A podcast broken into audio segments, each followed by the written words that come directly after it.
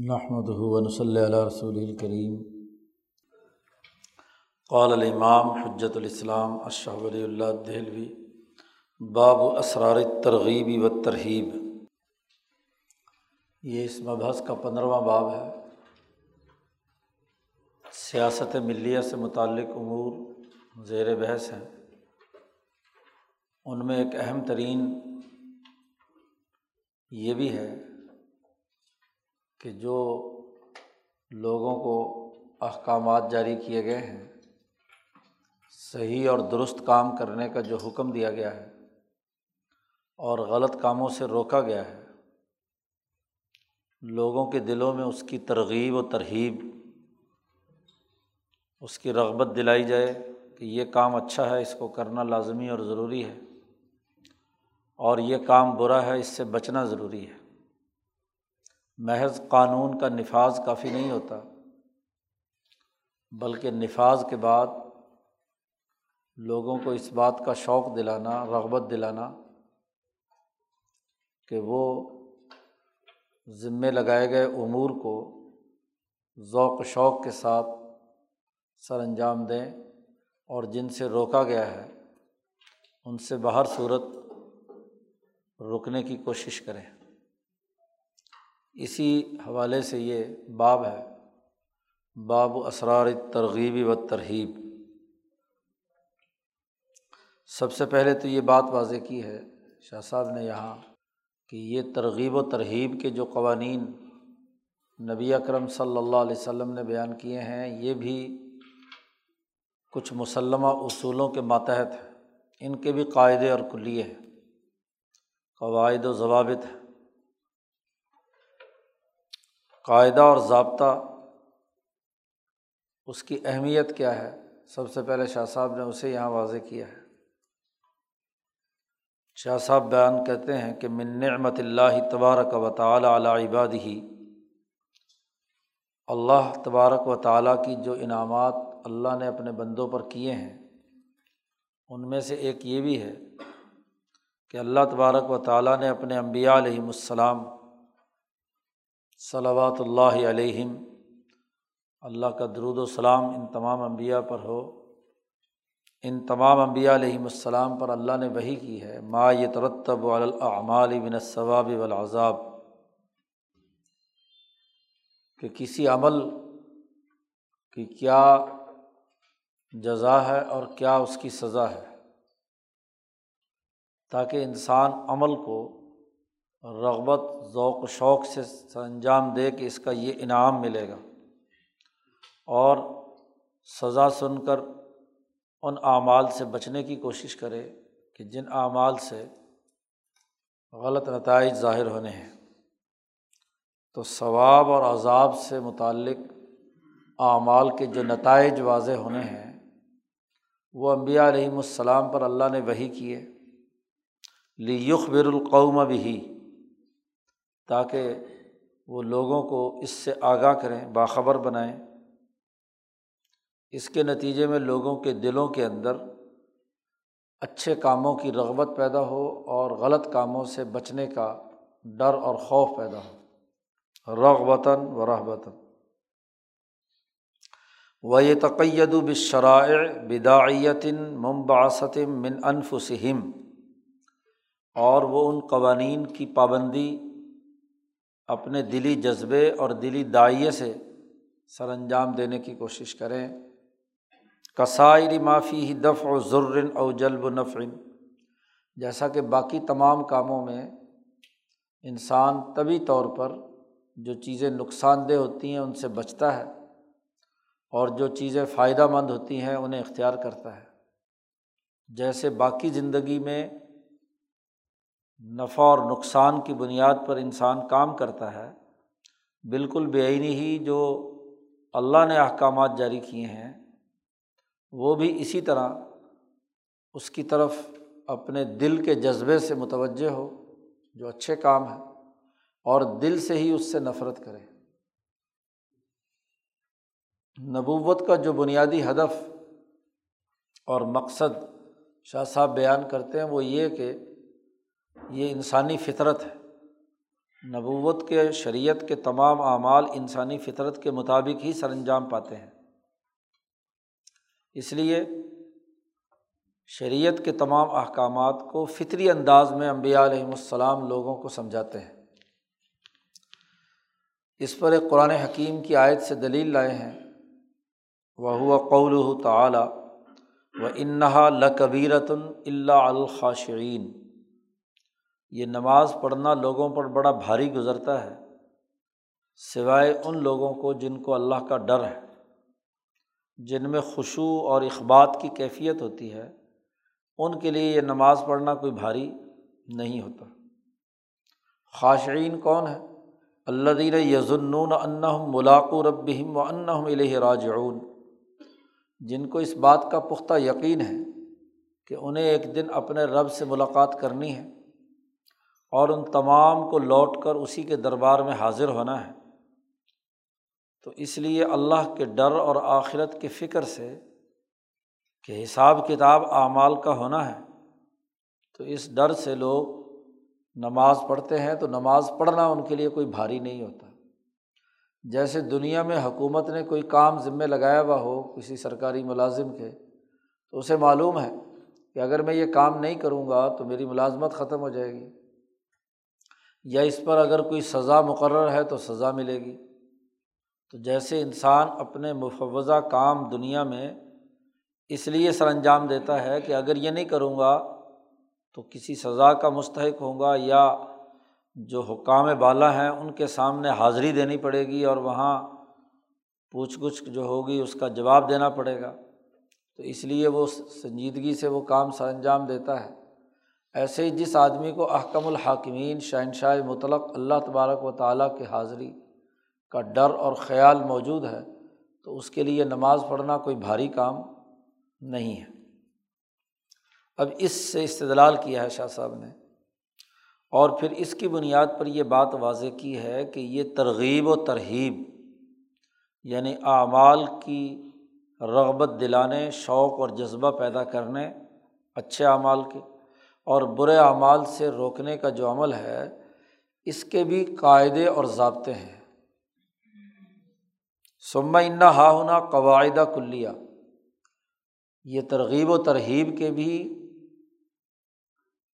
جامع معنی اور کلی قواعد ہیں، قاعدوں کے تحت یہ سارا کام ہے۔ یہ بغیر کسی قاعدے کے ویسے ہی ہاں جی شوق دلانے کے لیے جھوٹی سچی باتیں بیان کرنے کا معاملہ نہیں ہے کہ کسی عمل کا کوئی نتیجہ ظاہر نہ ہو، میں ویسے ہی لوگوں کو جیسے بڑے بچوں کو بے وقوف بنانے کے لیے ویسے ہی کہہ دیتے ہیں کہ یہ کرو گے تو یہ مل جائے گا، حالانکہ ان کا دینا مقصد نہیں ہوتا۔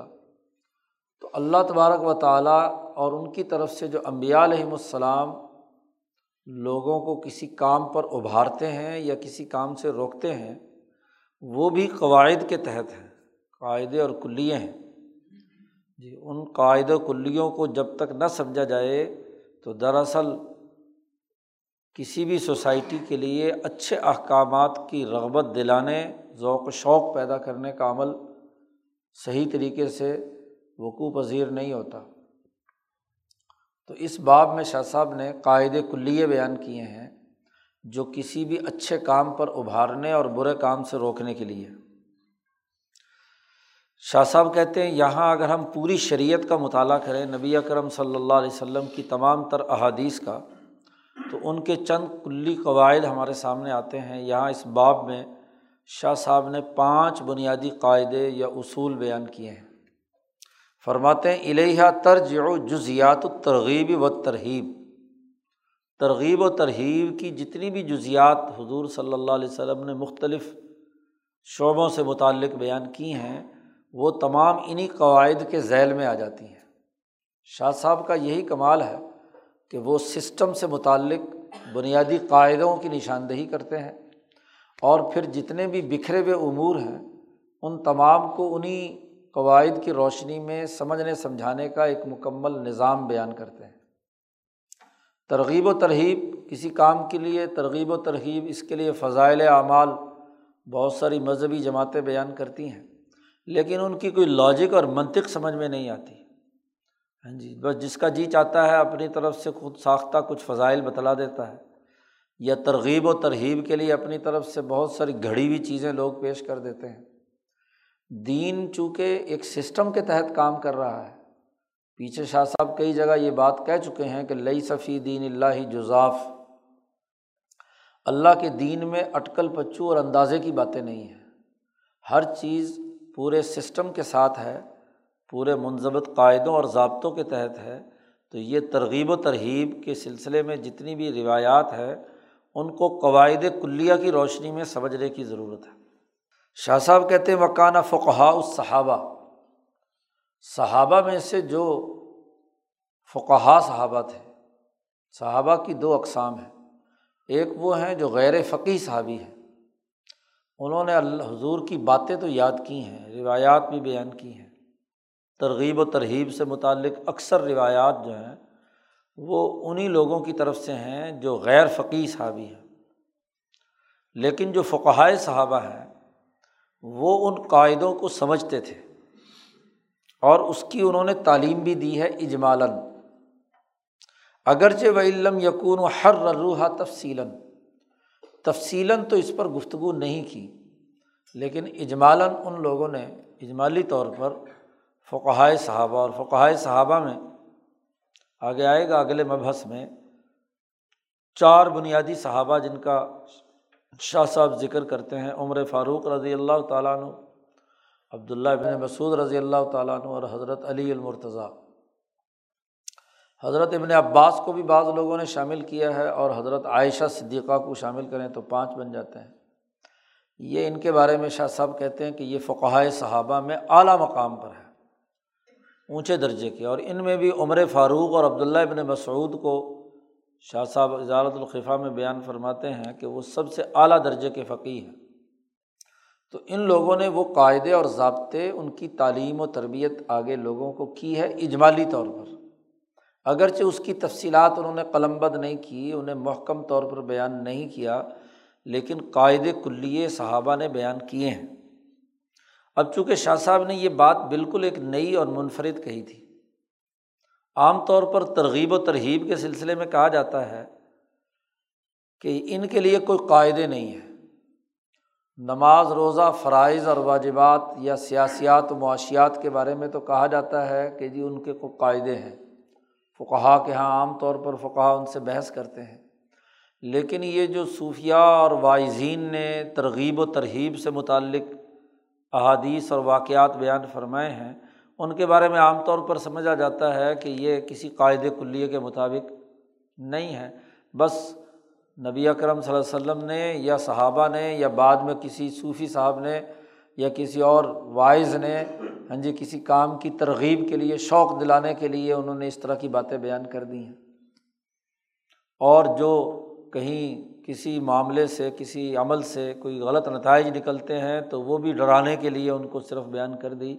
اس کا کسی قاعدے سے کوئی تعلق نہیں ہے۔ لیکن شاہ صاحب کہتے ہیں کہ نہیں، یہ ترغیب و ترہیب کی جتنی بھی احادیث ہیں جو صحیح حضور صلی اللہ علیہ وسلم سے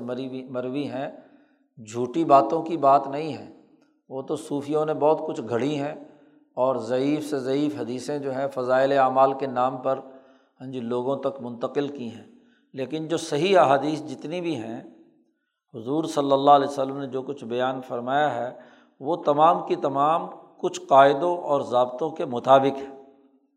تو چونکہ ایک یہ بالکل نئی بات شاہ صاحب نے کہی تھی،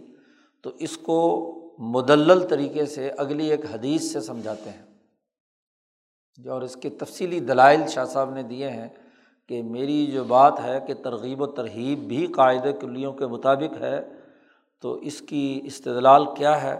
شاہ صاحب کہتے ہیں وَمِمَّا يَدُلُّ عَلَى مَا ذَكَرْنَا، ہم نے جو ابھی یہ بات بیان کی ہے اس پر سب سے بڑی دلیل وہ ہے جو ما جاء فی الحدیث، جو حدیث پاک میں آیا ہے کہ ان النبی صلی اللہ علیہ وسلم، یہاں شاہ صاحب نے اس حدیث کا بڑا مختصر سا ٹکڑا بیان کیا جس سے استدلال کیا ہے، امام مسلم یہ روایت لائے ہیں، صحیح حدیث ہے یہ، کہ نبی اکرم صلی اللہ علیہ وسلم کے پاس کچھ صحابہ آئے اور انہوں نے آ کر یہ شکایت کی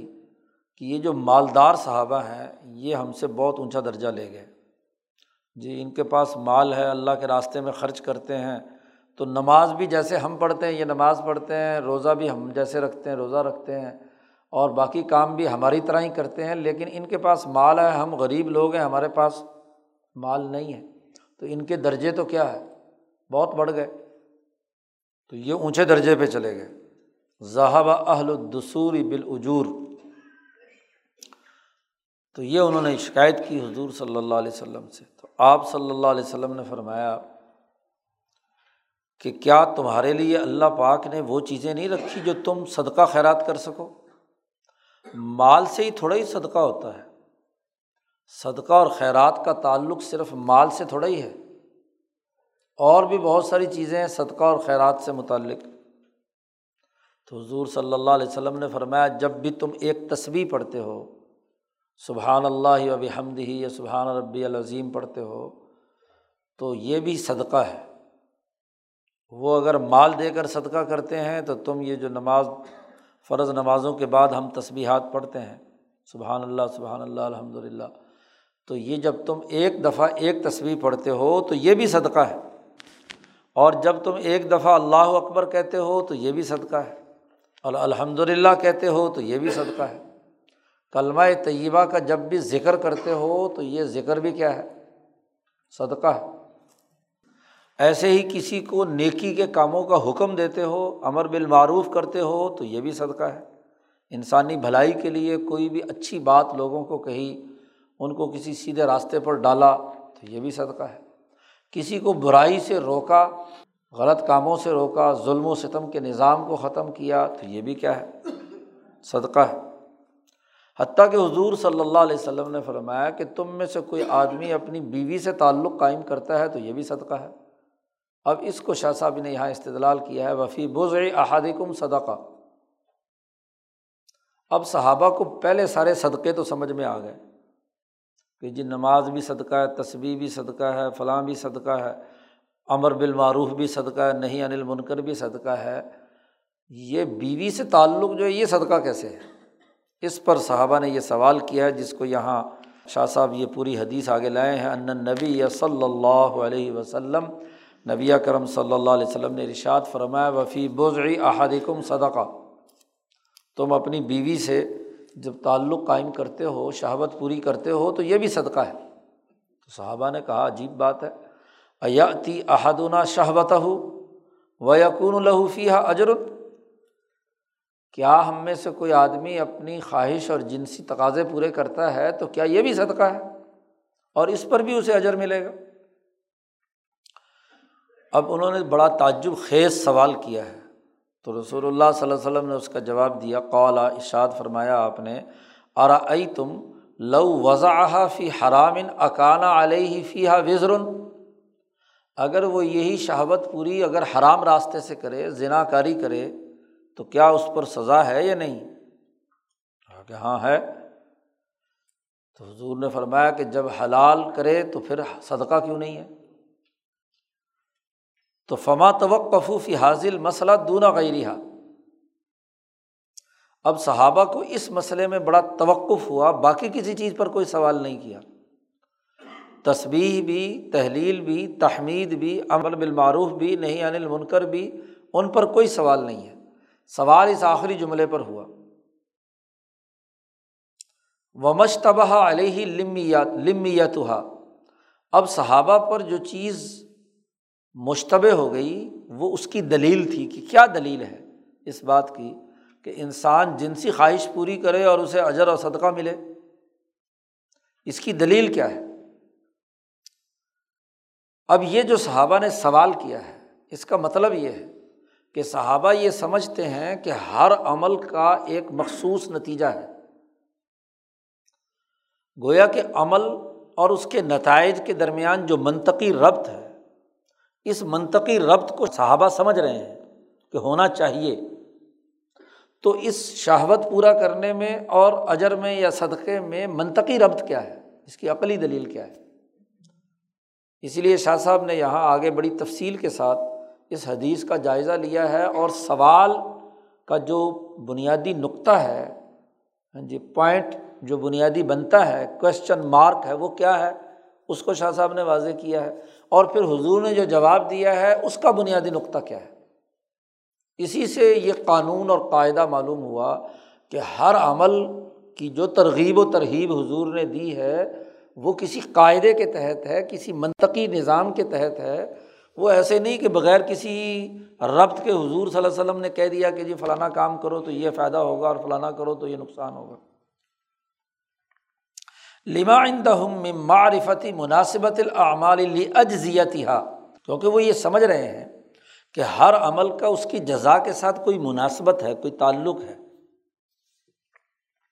اور وہ انہا، اور ان کا خیال یہ بھی ہے کہ ہر چیز،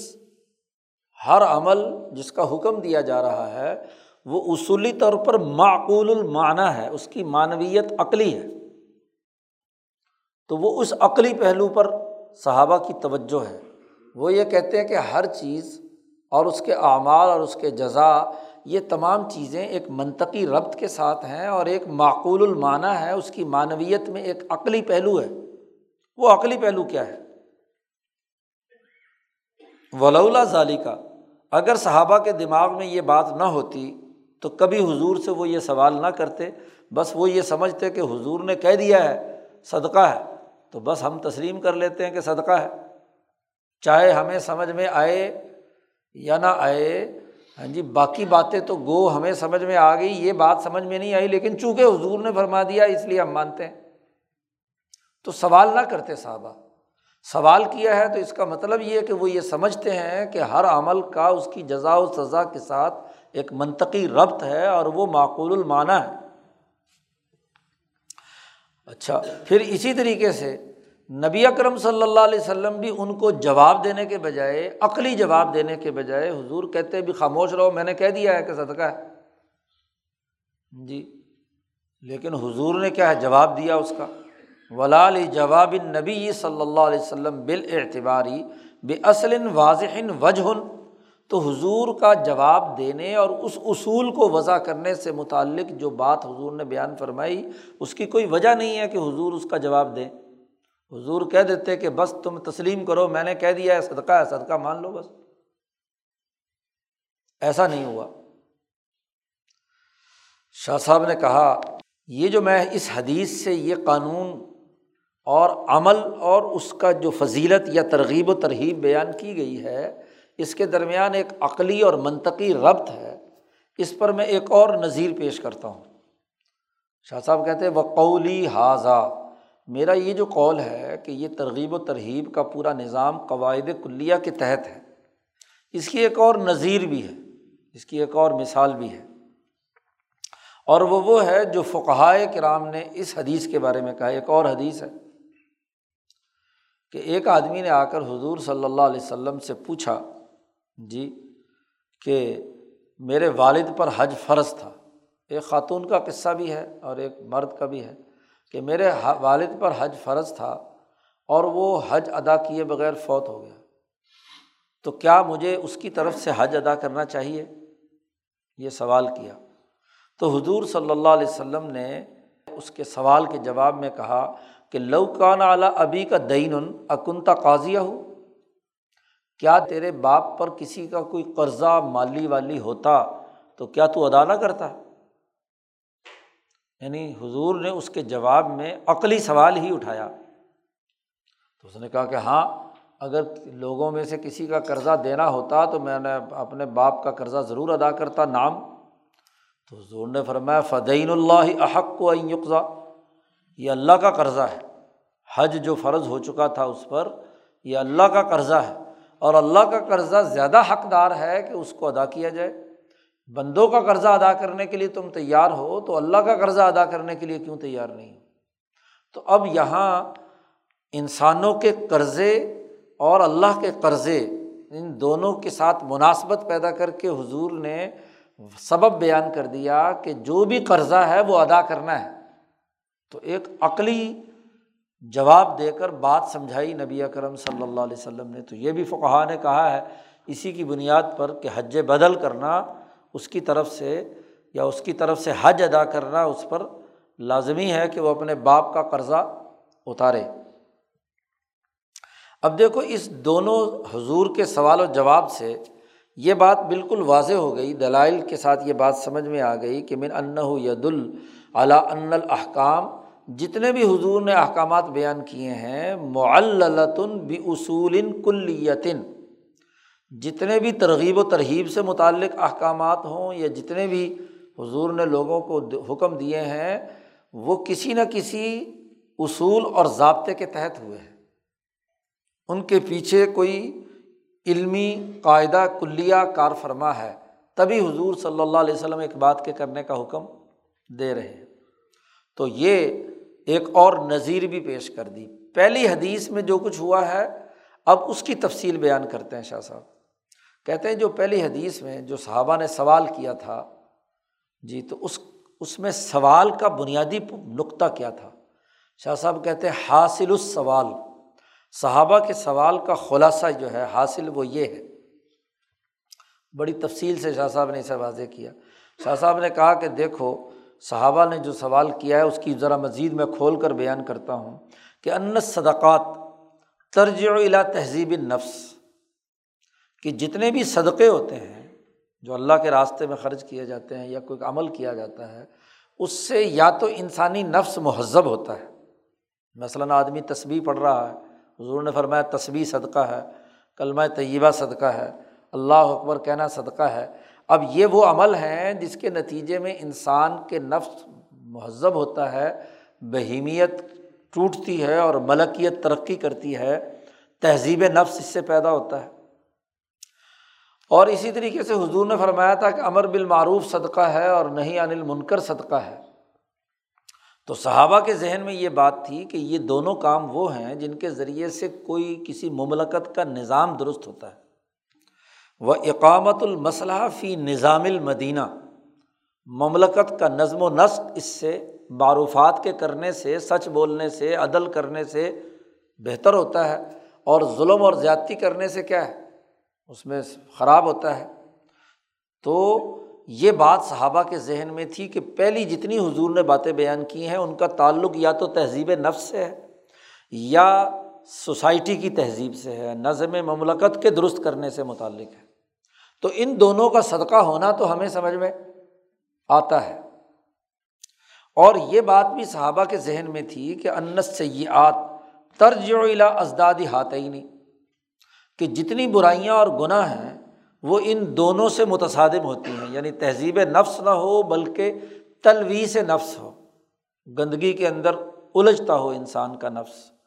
اور یا انسان کے اندر کیا ہے سوسائٹی کا جو مملکت کا نظام ہے وہ خراب ہوتا ہو ظلم اور زیادتی سے۔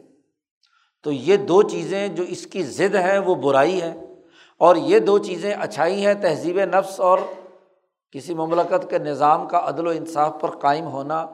یہ بات صحابہ کے ذہن میں تھی اور اسی بنیاد پر انہوں نے ان پر کوئی سوال نہیں اٹھایا۔ سوال ان کا جو بنتا تھا وَقَضَاءُ الشَّهْوَةِ الْفَرْجِ اتباع لداعیت البہیمیہ، اپنی جنسی خواہش اور شہوت کو پورا کرنا، یہ تو انسان کی بہیمیت کے جذبے سے، حیوانی جذبے سے انسان اسے سر انجام دیتا ہے، اس کا ملکیت سے تو کوئی تعلق نہیں ہے۔ تو یہ تہذیب نفس بھی نہیں کر رہی اور مملکت کا نظام بھی اس سے درست نہیں ہو رہا،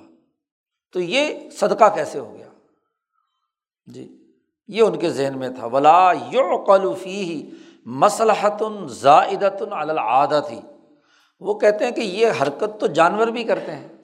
تو جانوروں کو کرنے سے کیا ان کا نظام درست ہو جاتا ہے؟ اور یہ حرکت تو جانور کرتے ہیں، کیا وہ جانور مہذب ہو جاتے ہیں؟ تو یہ تو علی سبیل العادہ ہے، جیسے جانور باقی کرتے ہیں ایسے انہی عادت کے طور پر انسان یہ عادت پوری کر رہا ہے۔ تو اس کا تہذیب نفس یا سسٹم کی درستگی سے کیا تعلق ہے؟ یہ ان کے سوال کا بنیادی پوائنٹ تھا۔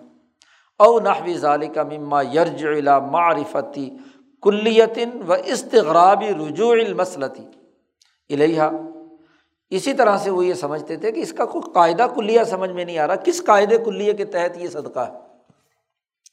اور چونکہ یہ بڑی عجیب و غریب بات حضور نے فرما دی ہے، تو اس کو غریب بات سمجھ کر تعجب کر کے انہوں نے سوال کیا حضور صلی اللہ علیہ وسلم سے کہ یہ صدقہ کیسے ہے؟ تو سوال کی جو تفصیل ہے وہ کھول کر شاہ صاحب نے بیان کر کے کہا سوال کا خلاصہ یہ ہے، اور وہ حاصل الجوابی حضور صلی اللہ علیہ وسلم کے جواب کا خلاصہ یہ ہے کہ اپنی بیوی سے باقاعدہ نکاح کے ساتھ جو بیوی سے تعلق قائم کرنا ہے یہ اپنی اور اپنی بیوی کی شرمگاہ کی حفاظت ہے کہ وہ غلط جگہ پر، ظاہر ہے ایک طبعی تقاضا ہے، تو یہ بھی تو تہذیب نفس کا ایک حصہ ہے کہ جب انسان پر یہ شہوت کا غلبہ ہوتا ہے اور اگر وہ غلط جگہ پر اسے استعمال کرے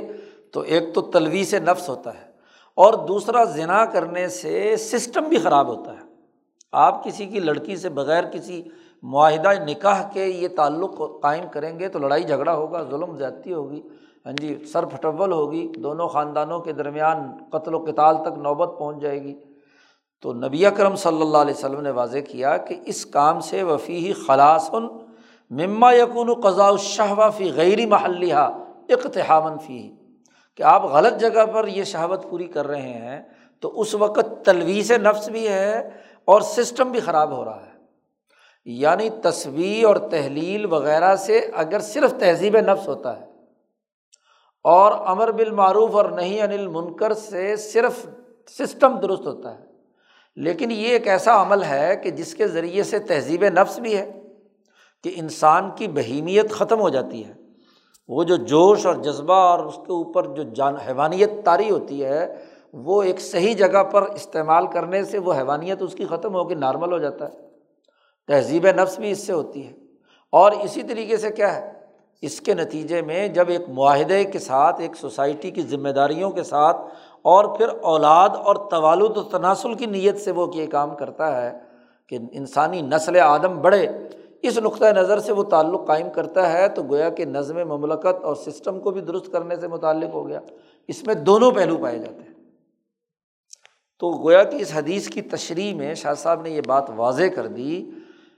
کہ ان دونوں حدیثوں سے یہ بات سمجھ میں آتی ہے کہ جن جن چیزوں کی حضور نے ترغیب دی ہے اور جن جن چیزوں سے لوگ لوگوں کو ڈرایا ہے وہ بھی قواعد کلیہ کے ماتحت ہے۔ ان دونوں حدیثوں سے وہ علت پر مبنی قاعدہ اور ضابطہ سمجھ میں آتا ہے۔ یہ بات شاہ صاحب واضح کرنے کے بعد فرماتے ہیں وَلِلتَرْغِیبِ وَالتَرْہِیبِ تُرُقٌ، ترغیب اور ترہیب کے بہت سے طریقے ہیں، اور وَلِكُلِّ طریقةٍ سِرٌّ، اور ہر طریقے کا ایک راز ہے، ایک ضابطہ ہے، ایک قاعدہ ہے۔ شاہ صاحب کہتے ہیں نحن ننبہک علی معظم تلک الطرق، طریقے تو بے شمار ہیں لیکن ان تمام طریقوں میں جو بنیادی قاعدے اور ضابطے وجود میں آتے ہیں وہ ان میں سے چند ایک بڑے بڑے پانچ بنیادی قاعدے ہم آپ کے سامنے بیان کرتے ہیں، آپ کو متنبہ کرتے ہیں، بتلاتے ہیں جی ان بڑے بڑے بنیادی اصولوں کو۔ شاہ صاحب نے یہاں پانچ بنیادی قاعدے بیان کیے ہیں۔ وَمِنْهَا، سب سے پہلا قاعدہ جی قاعدہ کلیہ، بیان الاثر المترتب علی العمل فی تہذیب النفس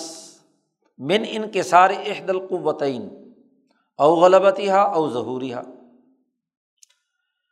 نبی اکرم صلی اللہ علیہ وسلم نے کسی عمل پر، کسی عمل کے کرنے سے جو نتیجہ یا اثر مرتب ہوتا ہے انسانی نفس پر، اس کو حضور نے بیان فرمایا، اور وہ اثر جو مرتب ہوتا ہے اس کی دو نوعیتیں ہیں۔ ایک تو یہ کہ انسان کی بہیمیت ٹوٹتی ہے مثلاً اس عمل سے، ایک قوت ٹوٹی، اور جو ملکیت کی قوت ہے وہ غالب آئی اور طاقتور اور مضبوط ہوئی، ظاہر ہوئی۔ اب اس بہیمیت اور ملکیت دونوں کا مجموعہ ہے انسان، تو کچھ اعمال وہ ہیں جو بہیمیت کو کیا ہے کنٹرول کرتے ہیں اور ملکیت کو غالب کرتے ہیں، جن کا تعلق تہذیب نفس سے ہے۔ نبی اکرم صلی اللہ علیہ وسلم نے جب ان کاموں کی ترغیب و ترہیب کی تو شریعت کی زبان نے اسے تعبیر کیا اس بات سے کہ جب تم یہ کام کرو گے تو تمہارے لیے نیکیاں لکھی جائیں گی۔ یہ کتابت الحسنات کہا گیا کہ نیکیاں لکھی جائیں گی، یا محو سیئات کہا کہ گناہ مٹ جائیں گے، تو یہ گناہوں کے مٹنے اور نیکیوں کے لکھنے کا مطلب یہ ہے کہ انسان کے اندر جو روح کی حقیقت، یاد کیجیے جو پیچھے شاہ صاحب نے باب و حقیقت روح میں بیان کی تھی کہ ملکیت اور بہیمیت کا مجموعہ ہے۔ اب جب انسان کوئی برا عمل کرتا ہے تو اس کی ہاں جی بہیمیت، اس کی روح کے اوپر وہ برا عمل کا ایک سیاہ نقطہ لکھا جاتا ہے، نقش ہو جاتا ہے، اور جب وہ اچھا عمل کرتا ہے تو ایک سفید نقطہ اس کے اوپر لکھا جاتا ہے۔ تو یہ جو حضور نے فرمایا کہ اچھا عمل کرو گے تو کتابت الحسنات، اچھائی اور نیکی لکھی جاتی ہے، تو روح کے اوپر وہ لکھی جاتی ہے، نقطہ لکھا جاتا ہے، اور جب وہ اچھا عمل کرو گے تو اس کے نتیجے میں مثلاً فلاں گناہ ختم ہو جاتے ہیں۔ تو محو سیئات کہا کیونکہ جب بہیمیت کا برا نقطہ اچھے عمل سے کیا ہے ختم ہو گیا تو ظاہر ہے کہ وہاں اچھا نقطہ لگ گیا، تو اس کو محو سیئات کہا گیا۔ اس کے لیے ایک حدیث لائے ہیں، نبی اکرم صلی اللہ علیہ وسلم نے ارشاد فرمایا، بخاری اور مسلم کی حدیث ہے تفصیلی، کہ آپ صلی اللہ علیہ وسلم نے ارشاد فرمایا کہ من قال، جس آدمی نے یہ کہا لا الہ الا اللہ، یہ دعا نبی اکرم صلی اللہ علیہ وسلم نے سکھائی ہے کہ من قال لا الہ الا اللہ وحدہ لا شریک لہ لہ الملک ولہ الحمد وہو علی کل شیء قدیر، کہ سوائے اللہ کے اور کوئی نہیں، وہ اکیلا ہے، اس کا کوئی شریک نہیں، پوری دنیا کی حکمرانی اسی کے قبضے میں ہے، اسی کی حمد و ثنا ہے، اور وہ ہر چیز پر قادر ہے۔ جس آدمی نے پورے ذوق شوق اور اہتمام کے ساتھ فی یوم مئۃ مرہ، ایک دن میں سو مرتبہ کسی نے یہ پڑھ لیا، تو کان لہو، اس کے لیے یہ پڑھنا عدل عشر رقاب، دس گردنوں کو آزاد کرانے کے برابر ہے، دس غلاموں کو آزاد کرانے سے برابر ہے، کیونکہ اس نے جو یہ عزم اور ارادے سے اللہ کی حکمرانی کو دنیا میں تسلیم کرتے ہوئے اس کی حکمرانی کے غلبے کے جذبے اور نظریے سے یہ پڑھا، تو اس کے نتیجے میں غلامی کی جتنی ذہنیتیں ہیں کم از کم دس انسانوں کی غلامی کی ذہنیت سے وہ نکل جائے گا۔ اور وہ کتبت لہو، اور اس کے لیے سو نیکیاں لکھی جائیں گی، یعنی اس کے نفس پر ہاں جی سو نورانی نقطے لگ جائیں گے جتنی دفعہ وہ پڑھے گا۔ وہ محیت عنہ میات سیئات، اور سو جو سیاہ نقطے برے کسی کام کی وجہ سے اس کے نفس پر لگے ہوئے تھے وہ مٹ جاتے ہیں۔ وکانت لہو حرزا من الشیطان یومہ ذالک حتی یمسی، اور جب صبح کے وقت کوئی آدمی یہ سو مرتبہ پڑھ لے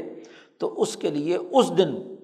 شیطان سے حفاظت ہو جاتی ہے، شیطان اس پر وسوسے اور اس کو خراب اور گمراہ کرنے کی طرف لے جانے میں کیا ہے رکاوٹ پیدا ہو جاتی ہے شام تک کے لیے، اور جب وہ شام کو پڑھتا ہے تو اگلی پوری رات تک کے لیے۔ وَلَمْ يَأْتِ أَحَدٌ بِأَفْضَلَ مِمَّا جَاءَ بِهِ إِلَّا رَجُلٌ عَمِلَ أَكْثَرَ مِنْهُ، اور اس سے افضل ترین آدمی اور کوئی نہیں ہوتا سوائے اس آدمی کے جو اس سے زیادہ پڑھے یا اس سے افضل کوئی اور عمل اس نے کیا ہو۔ یہ ایک حدیث لائے ہیں، شاہ صاحب کہتے ہیں اس ذکر کی ہم پیچھے جو مبحث البر والاسم میں جہاں ذکر اللہ کی اہمیت پر شاہ صاحب نے گفتگو کی تھی، وہاں اس حدیث کے یہ فضیلت بیان فرمائی تھی، یہاں تو صرف قاعدہ اور کلیہ سمجھانے کے لیے بات کر رہے ہیں کہ یہ قاعدہ کلیہ یہ ہے کہ کسی عمل کا یہ نتیجہ جو حضور نے ترغیب دیتے ہوئے بیان کیا، تو دراصل وہ بہیمیت کی کسی نہ کسی قوت کو ہاں جی کم کرنے اور ملکیت کی کسی نہ کسی قوت کو بلند کرنے کے لیے ہوتا ہے۔ ہاں جی، جتنے بھی اس سے متعلق وظائف حضور نے بیان کیے ہیں جن کا تعلق تہذیب نفس سے ہے، وہ تمام کے تمام بہیمیت کو کمزور کرنے اور ملکیت کو مضبوط کرنے سے متعلق ہے۔ پہلا قاعدہ بیان کر دیا۔ دوسرا قاعدہ اسی حدیث سے، یہ جو ابھی پیچھے گزری ہے اسی حدیث سے بیان کیا، کہ بیان و اثر ہی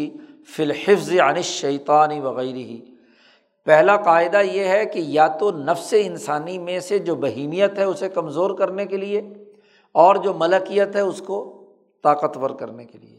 اور دوسرا اصول یہ ہے کہ جو حضور صلی اللہ علیہ وسلم نے جتنے بھی فضائل سے متعلق احادیث بیان کی ہیں ان کا تعلق شیطانی اثر سے بچنا ہے۔ ایک تو انسان کا نفس ہے جو وسوسے ڈالتا ہے اور اس کو غلط راستے کی طرف لے جاتا ہے، جس کو قرآن نے کہا وما ابری نفسی ان النفس لامارۃ بالسوء، کہ میرا نفس جو ہے وہ برائیوں کا حکم دیتا ہے۔ اور دوسرا انسان کا دشمن شیطان ہے جو باہر بیٹھا ہوا ہے اور نفس کو وسوسے ڈالتا ہے۔ تو جب انسان یہ اعمال کرتا ہے جن کے بارے میں حضور نے فرمایا کہ اس کے نتیجے میں شیطان کا اثر ختم ہو جاتا ہے، تو شیطان کو روکنے کے لیے وَكَانَ فِي حِرْزٍ مِّنَ الشَّيْطَانِ حَتَّى يُمْسِيَ، یہاں تک کہ شام ہو۔ یا ایک اور حدیث آئی ہے، اس کا بھی شاہ صاحب ایک ٹکڑا لائے ہیں یہاں پر، کہ جس آدمی نے سورۃ البقرہ روزانہ تلاوت کی، حضور نے فرمایا اقرأوا سورۃ البقرہ، سورۃ البقرہ پڑھا کرو، سورۃ البقرہ تلاوت کیا کرو، اس لیے کہ سورۃ البقرہ پڑھنے میں بڑی برکت ہے، جو سورۃ بقرہ پڑھتا ہے اس کو برکت ہے، اور اس کا چھوڑنا نہ پڑھنا بہت بڑی حسرت اور ندامت ہے جی۔ اور پھر حضور نے فرمایا کہ جو آدمی سورۃ البقرہ پڑھتا ہے اس پر کوئی بھی طاقتور قابو نہیں پا سکتا، لا یستطیع ہا البطلہ، جنات ہوں، شیطان ہوں، یا انسانوں میں سے بھی کوئی ظالم ہو تو وہ بھی اس کے اوپر طاقت، وہ سورۃ البقرہ ہاں جی انسان کے پورے وجود کی حفاظت کا سبب بن جاتی ہے۔ حدیث پاک پیچھے آپ نے پڑھی ہے، شاہ صاحب لائے تھے، بخاری میں روایت ہے کہ یہ سورۃ بقرہ اور آل عمران قیامت میں آئیں گی بدلیوں کی شکل میں، جی غمامتانی او غیایتانی، اور قبر میں بھی انسان کی حفاظت کرتی ہیں یہ دونوں صورتیں، اس لیے ان کو زہراوین کہا جاتا ہے جی، لا یستطیع البطلہ۔ تو یہ فضائل قرآن کے سلسلے میں حضور صلی اللہ علیہ وسلم نے فرمایا، اور پھر حضور نے یہ بھی فرمایا کہ اس کے نتیجے میں رزق کے اندر بھی وسعت پیدا ہوتی ہے، توسیع الرزق بھی ہے، و ظہور البرکہ و نحو ذالک وغیرہ وغیرہ۔ تو جتنے بھی اس سے متعلق جو حضور نے ترغیب و ترہیب سے متعلق احادیث بیان کی ہیں، ان کا تعلق دوسرا قاعدہ اور ضابطہ یہ ہے کہ وہ شیطانی یا ظالم اور طاغوتی قوتوں سے انسان کو بچانے کا ذریعہ بن جاتی ہیں۔ وَالسِّرُّ فِي بَعْضِ ذَلِكَ، ان میں جو رزق وغیرہ اور اس سے متعلق برکت سے متعلق ہے، اس کا راز یہ ہے کہ أَنَّهُ طَلَبَ مِنَ اللَّهِ السَّلَامَ، کہ انسان جب یہ سورت پڑھتا ہے تو اللہ سے امن اور سلامتی مانگتا ہے، اور یہ جو اللہ سے سلامتی مانگنا، اس کا نتیجہ یہ ہے کہ اس کی دعائیں قبول ہوتی ہیں، اور یہی بات اللہ تبارک و تعالیٰ سے روایت کرتے ہوئے رسول اللہ صلی اللہ علیہ وسلم نے بیان فرمائی۔ یہ ایک لمبی حدیث کا حصہ ہے، اور حدیث یہ ہے کہ جب بندہ میرے قریب ہوتا ہے، نوافل پڑھتا ہے، عبادت کرتا ہے، تو میں اس سے محبت کرتا ہوں، پھر میں اس کا ہاتھ بن جاتا ہوں، میں اس کا کان بن جاتا ہوں، میں اس کی آنکھیں بن جاتا ہوں، آنکھوں سے دیکھتا ہے، کانوں سے سنتا ہے، ہاتھ سے پکڑتا ہے۔ اور اس میں حضور صلی اللہ علیہ وسلم نے فرمایا کہ جب وہ مجھ سے پناہ مانگتا ہے، لئن استعاذنی، اتنا ٹکڑا شاہ صاحب یہاں لائے ہیں، لئن استعاذنی، اگر جب مجھ سے پناہ مانگتا ہے تو میں اسے اپنی پناہ میں لے لیتا ہوں، لأعیذنہ، ولئن سألنی، اور اگر وہ مجھ سے سوال کرتا ہے رزق کا، کسی اور چیز کا، کسی اور مصیبت سے دور ہونے کا، تو میں اسے ضرور عطا کرتا ہوں۔ تو جب شیطانی اثرات ختم ہو گئے، امن اور سلامتی آ گئے، تو اس کے نتیجے میں وہ اللہ کی پناہ میں آ گیا۔ ایسے ہی بعض دوسری احادیث میں جو ذکر وغیرہ سے متعلق بات آئی ہے کہ جو آدمی اللہ کے ذکر میں پوری توجہ سے مشغول ہوتا ہے اور عالم جبروت یعنی اللہ کی ذات و صفات کی طرف متوجہ ہوتا ہے، والاستمداد من الملکوت، اور ملائے اعلیٰ کے فرشتوں سے مدد مانگتا ہے،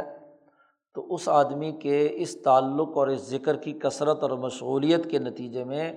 شیطانی چیزوں سے اس کی جو مناسبت ہے وہ منقطع ہو جاتی ہے، یقطع المناسبہ بہاؤلاء، اور اس کی ایک تاثیر فرشتوں کی مناسبت سے۔ اب اصل میں شاہ صاحب نے یہاں فرشتوں اور ملکوت اور جبروت کا الگ الگ ذکر کیا ہے، تو یہ انسانوں کی استعداد کا فرق ہے۔ کچھ انسان جو ہے وہ عالم ملکوت سے ربط پیدا کر کے اس سے چیزیں مانگتے ہیں جو مالائے سافل سے تعلق رکھتے ہیں، اور جو عالم جبروت سے تعلق رکھنے والے یعنی ملائے اعلیٰ سے تعلق رکھنے والی ملکیت عالیہ کے لوگ ہیں ان کو اس کے مطابق مناسبت حاصل ہوتی ہے۔ اسی طرح بعض اور احادیث جو اسی سلسلے میں آئی ہیں ان میں بھی یہ ہے کہ فرشتے ایسی حالت میں ان لوگوں کے لیے دعا کرتے ہیں، اور اس کے نتیجے میں فَيَدْخُلُ فِي شِرَاجٍ كَثِيرًا، جیسے پانی نہیں بہتا، شراج کہتے ہیں اوپر سے پانی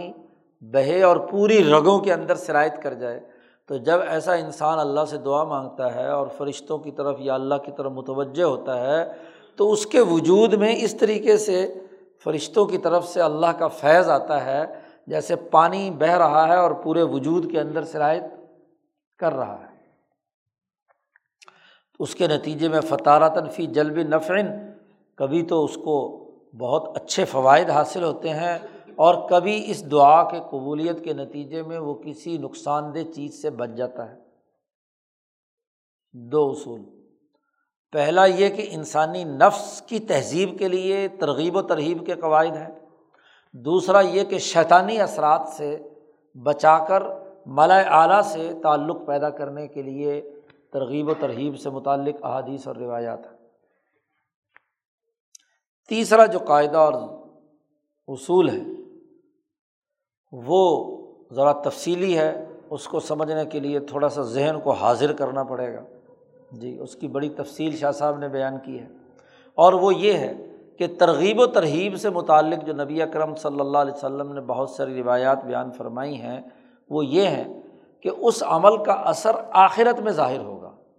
بیان و اثرہ فی المعاد، پہلے دو اصولوں کا تعلق اس دنیا میں اس کا ظاہر ہونا ہے کہ یا تو تہذیب نفس ہوگی یا شیطانی اثرات سے انسان محفوظ ہو کر ملائے اعلیٰ سے اس کا تعلق قائم ہو جائے گا۔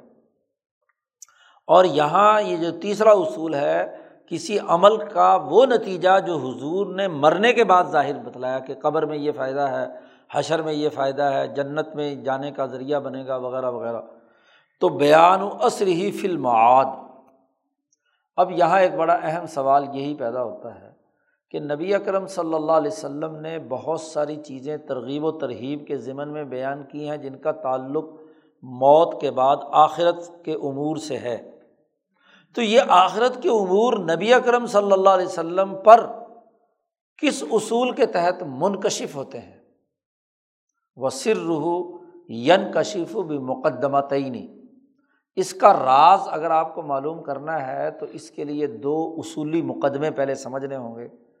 دو مقدمے سمجھ میں آئیں گے تو یہ اصول بھی سمجھ میں آ جائے گا۔ اب وہ دو مقدمے سمجھنے خاصے تھوڑے سے مشکل ہیں، وہاں دماغ حاضر ہوگا۔ پہلا مقدمہ تو اتنا مشکل نہیں لیکن اس کی تفصیلات بڑی ہیں۔ احداہما، پہلا مقدمہ، پہلی ابتدائی تمہیدی بات یہ ہے کہ ان الشیء لا یحکم علیہ بکونہ سببا للثواب او العذاب فی المعاد حتی یکون لہ مناسبۃ بأحد سببی المجازات۔ پیچھے جو مبحث دوم گزرا ہے مجازات والا، وہ اگر یاد ہے تو پھر بات آسانی سے سمجھ میں آ جائے گی۔ وہاں مجازات کے دو بنیادی اسباب بیان کیے تھے، انہی کے ضمن میں شاہ صاحب بات بیان کر رہے ہیں۔ شاہ صاحب فرماتے ہیں کہ جب بھی کوئی چیز جس کے بارے میں حضور نے فرمایا کوئی ترغیب و ترہیب کے سلسلے میں کہ آخرت میں یہ نتیجہ نکلے گا، کوئی چیز کوئی عمل نبی اکرم صلی اللہ علیہ وسلم نے اس پر کوئی حکم لگایا کہ اس کے نتیجے میں آخرت میں یہ ثواب ملے گا یا یہ عذاب ملے گا، تو دراصل اس جزا و سزا، ثواب و عقاب اور اس شے اور اس عمل کے درمیان ایک مناسبت اور ایک تعلق پایا جاتا ہے، اور وہ تعلق مجازات کے دو سببوں میں سے کسی نہ کسی ایک سبب سے متعلق ہے، اور وہ دونوں کون کون سے ہیں آگے بیان کیے جا رہے ہیں۔ اور بڑی آسان سی بات ہے، وہاں شاہ صاحب نے پورا خلاصہ اس کا ہاں جی بیان کیا تھا، اسی کا بطور خلاصے کے یہاں بات بیان کر رہے ہیں۔ اما ان یکون لہ دخل فی الاخلاق الاربع، کہ وہ جو اعمال جن کے ثواب و عقاب کی بات حضور نے فرمائی ہے، یا تو ان کا تعلق اخلاق اربع کو پیدا کرنے میں کرنے سے ہوگا ان کا دخل ہوگا اخلاق اربعہ کو پیدا کرنے میں، المبنی علیہا السعادۃ، جس پر انسانوں کی کامیابی کا دار و مدار ہے، اور انسانی نفس مثبت یا منفی طور پر اس سے مہذب ہوتا ہے۔ انسانی نفس کو مہذب کرنے کے لیے چار اخلاق وہاں بیان کیے تھے مجازات کی بحث میں، جو ہم پڑھتے رہتے ہیں انسانیت کے چار بنیادی اخلاق، اور شاہ صاحب نے یہاں دوبارہ یاد بھی کرا دیے کہ وہی ان نظافت و طہارت، والخشوع لرب العالمین، اللہ تبارک و تعالیٰ کے سامنے خشوع و خضوع، و سماحت النفس، اور انسانی نفس کی کیا ہے سماحہ، والسعی فی اقامت العدل بین الناس، لوگوں کے درمیان عدل و انصاف کا نظام قائم کرنے کی جد و جہد اور کوشش۔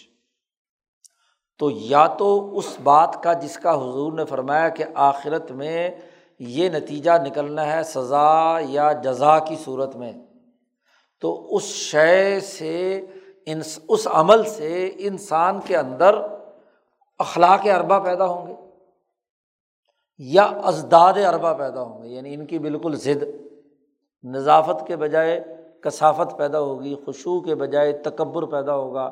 سماحت کے بجائے بے وقاری پیدا ہوگی، عدل کے بجائے ظلم پیدا ہوگا۔ تو جو حضور صلی اللہ علیہ وسلم نے بات بیان کی، اس کو ذرا یہاں ایک اور تفصیل کے ساتھ سمجھنے کی ضرورت ہے۔ پہلے والے جو معاملات تھے ان کے اندر بھی تو اثر تھا نا، لیکن اس اثر کا تعلق دنیا میں تھا، جیسے ہی آپ نے کیا فوراً نتیجہ آ گیا۔ آخرت سے متعلق یہ عمل ہے، اور آخرت میں انسان کا عمل نہیں ساتھ جائے گا، وہ عمل تو دنیا میں ہی، جیسے جس میں انسانی فنا ہوگا عمل تو یہیں کیا ہے ختم ہو جائے گا، آخرت میں انسانی نفس کے ساتھ کیا جائے گا، وہ ہیئت نفسانیہ یا ملکہ یا خلق جس کو شاہ صاحب نے وہاں واضح کیا تھا، وہ ساتھ جائے گا۔ تو گویا کہ ہر عمل ایک خلق پیدا کرتا ہے، اور یہ خلق جو ہے اس کا نتیجہ ظاہر ہونا ہے کب، موت کے بعد۔ تو گویا کہ آخرت میں جتنی چیزوں کے حضور نے فوائد یا ثواب و عقاب بیان فرمائے ہیں، ان کا منطقی اور عقلی ربط یہ ہے کہ ان کا تعلق ان اخلاق سے ہے جو ان اعمال سے پیدا ہوئے۔ ان اعمال سے جو اخلاق پیدا ہوتے ہیں یا بد اخلاقی پیدا ہوتی ہے، تو وہ بد اخلاقی یا اچھا خلق ثواب یا عقاب کا نتیجہ وہاں ظاہر کرے گا۔ پہلا پہلا سبب مجازات کا اخلاق اربعہ سے تعلق رکھتا ہے۔ نمبر دو، وہاں مجازات میں ایک اور بات بھی بیان کی تھی۔ اچھا، یہ چار اخلاق کا تعلق نوع انسانیت کے نوعی تقاضے سے تھا، کیونکہ یہ انسانیت کے چار بنیادی اخلاق انسانیت کے تھے، یعنی انسان کے نفس اور اس کے نوعی تقاضے سے یہ اخلاق اربعہ کا تعلق ہے۔ اور وہاں ایک اور جو سزا و سزا کا تذکرہ کیا تھا وہ یہ کہ ان یکون لہو دخل فی تمشیتی ما اجمع الملأ الاعلی علی تمشیتہ من التمکین للشرائع، کہ نوع انسانیت سے اوپر کا جو دائرہ ہے وہ ملأ اعلیٰ اور فرشتوں کا ملکوتی نظام ہے، اور اس ملأ اعلیٰ میں انسانیت کی ترقی کا جو شریعت کا ضابطہ یا شرعی نظام وجود میں آیا ہے، جب انسان کوئی عمل اس کے مطابق کرتا ہے تو گویا کہ ملأ اعلیٰ کے اجماع کے ساتھ اس کا یہ عمل کیا ہے جڑ رہا ہے، اور وہاں سے بھی رحمت اور رضوان باری تعالیٰ نازل ہوتا ہے۔ اور جب یہ عمل کیا ہے برا کرتا ہے، اور اس کے نتیجے میں جو ملأ اعلیٰ میں اجماع ہو چکا ہے تو اس اس کی خلاف ورزی جب کرتا ہے تو وہاں سے نفرت، غصہ اور ناراضگی کا جو فیصلہ ہے یا بد دعائیں وہاں سے جو ہے اس انسان کے لیے آتی ہیں۔ تو یہ دو بنیادی چیزیں وہاں شاہ صاحب نے اسباب مجازات میں بیان کیے تھے۔ تو شاہ صاحب کہتے ہیں کہ وہ عمل جس کے بارے میں حضور نے کسی ثواب و عقاب کا تذکرہ کیا ہے، وہ عمل جو ہے اس کو دخل ہے فی تمشیت ما اجمال، ملأ اعلیٰ کا جس پر اجماع ہو چکا تھا اس کو پھیلانے کے لیے وہ کام ہے، اس بنیاد پر کہ اعلیٰ تمشیت ہی من التمکین للشرائع، جو ملأ اعلیٰ میں جو شریعتیں یا قوانین مقرر کیے گئے تھے وہ دنیا میں ان کی حکمرانی کا نظام قائم ہو گیا، تمکین حاصل ہو گئی۔ اور انبیاء علیہم السلام کی مدد اور نصرت ہوئی۔ جی لوگوں سے کہا گیا کہ جو بھی ہاں جی اگر تم حضور کی مدد کرو گے اور ان کے ساتھ تعاون کرو گے تو تمہارے لیے بڑا اجر ہے، سورۃ الفتح میں اللہ نے کہا۔ اور اگر اس کے منافی اس نے کام کیا ہے نفیاً تو ظاہر ہے کہ وہاں سے ناراضگی اور غصے کے اثرات ظاہر ہوتے ہیں۔ تو اس کا مطلب یہ ہوا کہ ہر عمل کا اپنی جزا و سزا کے ساتھ ایک مناسبت ہے، اور مناسبت کے دو دائرے ہیں، یا اخلاق اربعہ کے ساتھ نوع انسانی کے جو بنیادی تقاضے ہیں ان کے ساتھ، یا مالا اعلیٰ کے طے شدہ مقرر کردہ قوانین اور ضابطوں کے ساتھ۔ اب یہ مناسبت کیا ہے، کسے کہتے ہیں مناسبت، اس کی عقلی وجہ کیا ہے، اس کی عقلی توجیہ کیا ہے، اس کو شاہ صاحب بیان کرتے ہیں ومعنی المناسبت، اس مناسبت کا معنی کیا، اخلاق اربعہ کے ساتھ اس عمل کی مناسبت یا ملا اعلیٰ کے مقرر کردہ قانون کے ساتھ یا اس کو غالب کرنے کے ساتھ اس عمل کی مناسبت۔ تو اس مناسبت پر یہاں شاہ صاحب نے ہاں جی کوئی چھ مثالیں بیان کی ہیں اس مناسبت کی، اس مناسبت کو واضح کرنے کے لیے۔ شاہ صاحب کہتے ہیں ان یکون العمل مظنۃً لوجود ھذا المعنی، نمبر ایک کہ وہ عمل جو جس کے بارے میں حضور صلی اللہ علیہ وسلم نے ثواب یا عقاب کا تذکرہ کیا ہے، وہ عمل ایسا ہے کہ اس اخلاق اربعہ یا ملا اعلیٰ کی جو شریعت ہے اس معنویت کو پیدا کرنے کا یہ ذریعہ ہے یا علت ہے۔ جی اچھا کام کرنے کا حضور نے فرمایا، عدل کرنے کا فرمایا، تو اس سے خلق عدل پیدا ہونے کی جو معنویت ہے اس کے ساتھ اس عمل کی کیا ہے، مناسبت ہے۔ یہ عمل سبب بنتا ہے، مظنہ بنتا ہے اس اخلاق اربعہ کی معنویت کو پیدا کرنے یا ان شرائع کو جو مالا اعلیٰ میں طے ہو چکی ہیں اس کے لیے، او متلازماً فی العادہ یا عادتاً عرف میں وہ عمل اور وہ خلق ایک دوسرے کے لازم ملزوم ہیں۔ جی جیسے ایک بہادر آدمی اکھاڑے میں اترتا ہے، کشتی وشتی لڑتا ہے، تو یہ اور بہادری آپس میں کیا ہے، مناسبت رکھتے ہیں۔ یا کوئی آدمی اللہ کے راستے میں مال خرچ کرتا ہے تو یہ اور سماحت نفس یا سخاوت نفس ایک دوسرے سے کیا ہے، فی العادہ ایک دوسرے کے لوازمات میں سے متلازمن ہیں۔ او طریقاً الیہ، اور یا یہ کہ وہ کام وہ عمل اس معنویت کو پیدا کرنے کا ذریعہ اور طریقہ ہے کہ اس کے بغیر وہ چیز وجود میں، کیونکہ خلق جو ہے وہ خارج میں تو اپنا کوئی وجود نہیں رکھتا۔ مثلاً عدل، خود عدل کوئی مجسم شکل میں اپنا کوئی وجود، دنیا میں جو اس کا وجود ہے وہ مختلف اعمال ہے انسانوں کے درمیان، وہ مجموعی اعمال وہ طریقۂ کار ہے جس سے عدل کا خلق پیدا ہوتا ہے، یا سماحت کا خلق پیدا ہوتا ہے، یا خشوع کا خلق پیدا ہوتا ہے، یا نظافت کا خلق پیدا ہوتا ہے۔ تو اب اس ایک کے ذیل میں شاہ صاحب نے کچھ باتیں بیان کی ہیں، پھر اس کی بھی مزید، مثلاً کما انا انا کونہ یصلی رکعتین، نبی اکرم صلی اللہ علیہ وسلم نے ارشاد فرمایا، ہاں جی نبی اکرم صلی اللہ علیہ وسلم نے ارشاد فرمایا کہ جو آدمی دو رکعتیں نماز ایسی پڑھے کہ اس نماز کے دوران اس نے اپنے آپ سے کوئی بات نہ کی ہو، لا یحدث فیہما نفسہ، اور یہ خاصا مشکل کام ہے۔ جیسے ہی نیت باندھتے ہیں تو سب سے پہلے اپنے آپ سے باتیں، میں اتھے گیا سی اتھے گیا سی ان جمع گا ان کرا گا ان کرا جی۔ تو حضور نے فرمایا کہ جو آدمی دو رکعت نماز پڑھے ایسے طریقے سے کہ اپنے آپ سے باتیں نہ کرے، تو ایسی نماز جو ہے حضور نے فرمایا مظنۃ الاخبات، اخبات پیدا کرنے کا سبب یہی نماز بنے گی،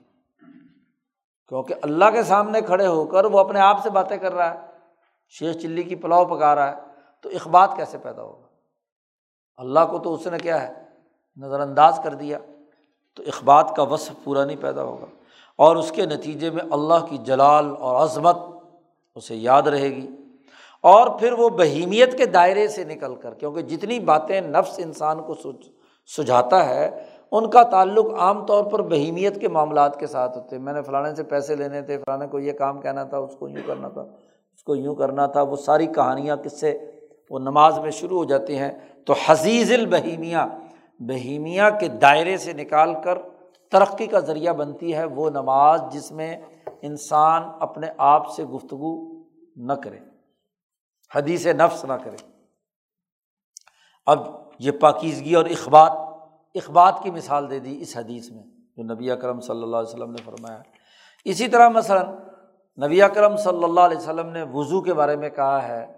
کہ اسباغ الوضو علی المکارہ، ہاں جی، وضو کو اچھے طریقے سے کرنا جب آدمی تکلیف میں ہو، خاص طور پر سردیوں میں ٹھنڈے پانی سے وضو کرنا بڑا مشکل کام ہے، اور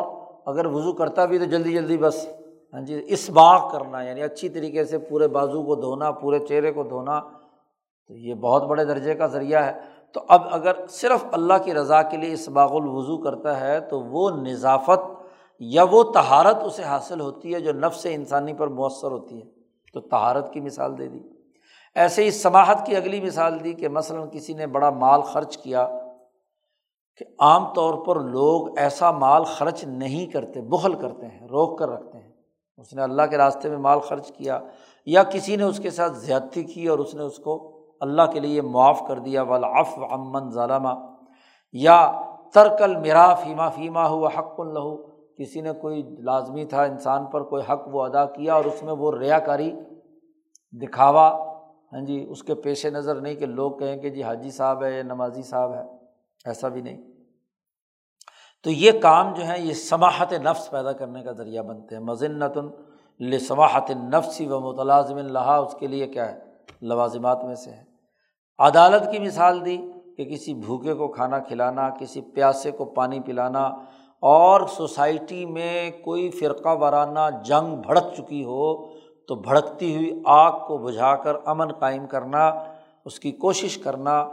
دوستوں کے درمیان تاکہ عالم میں اصلاح پیدا ہو جائے، تو یہ عدالت کا سبب بنتا ہے، یہ عدل کا خلق پیدا کرتا ہے۔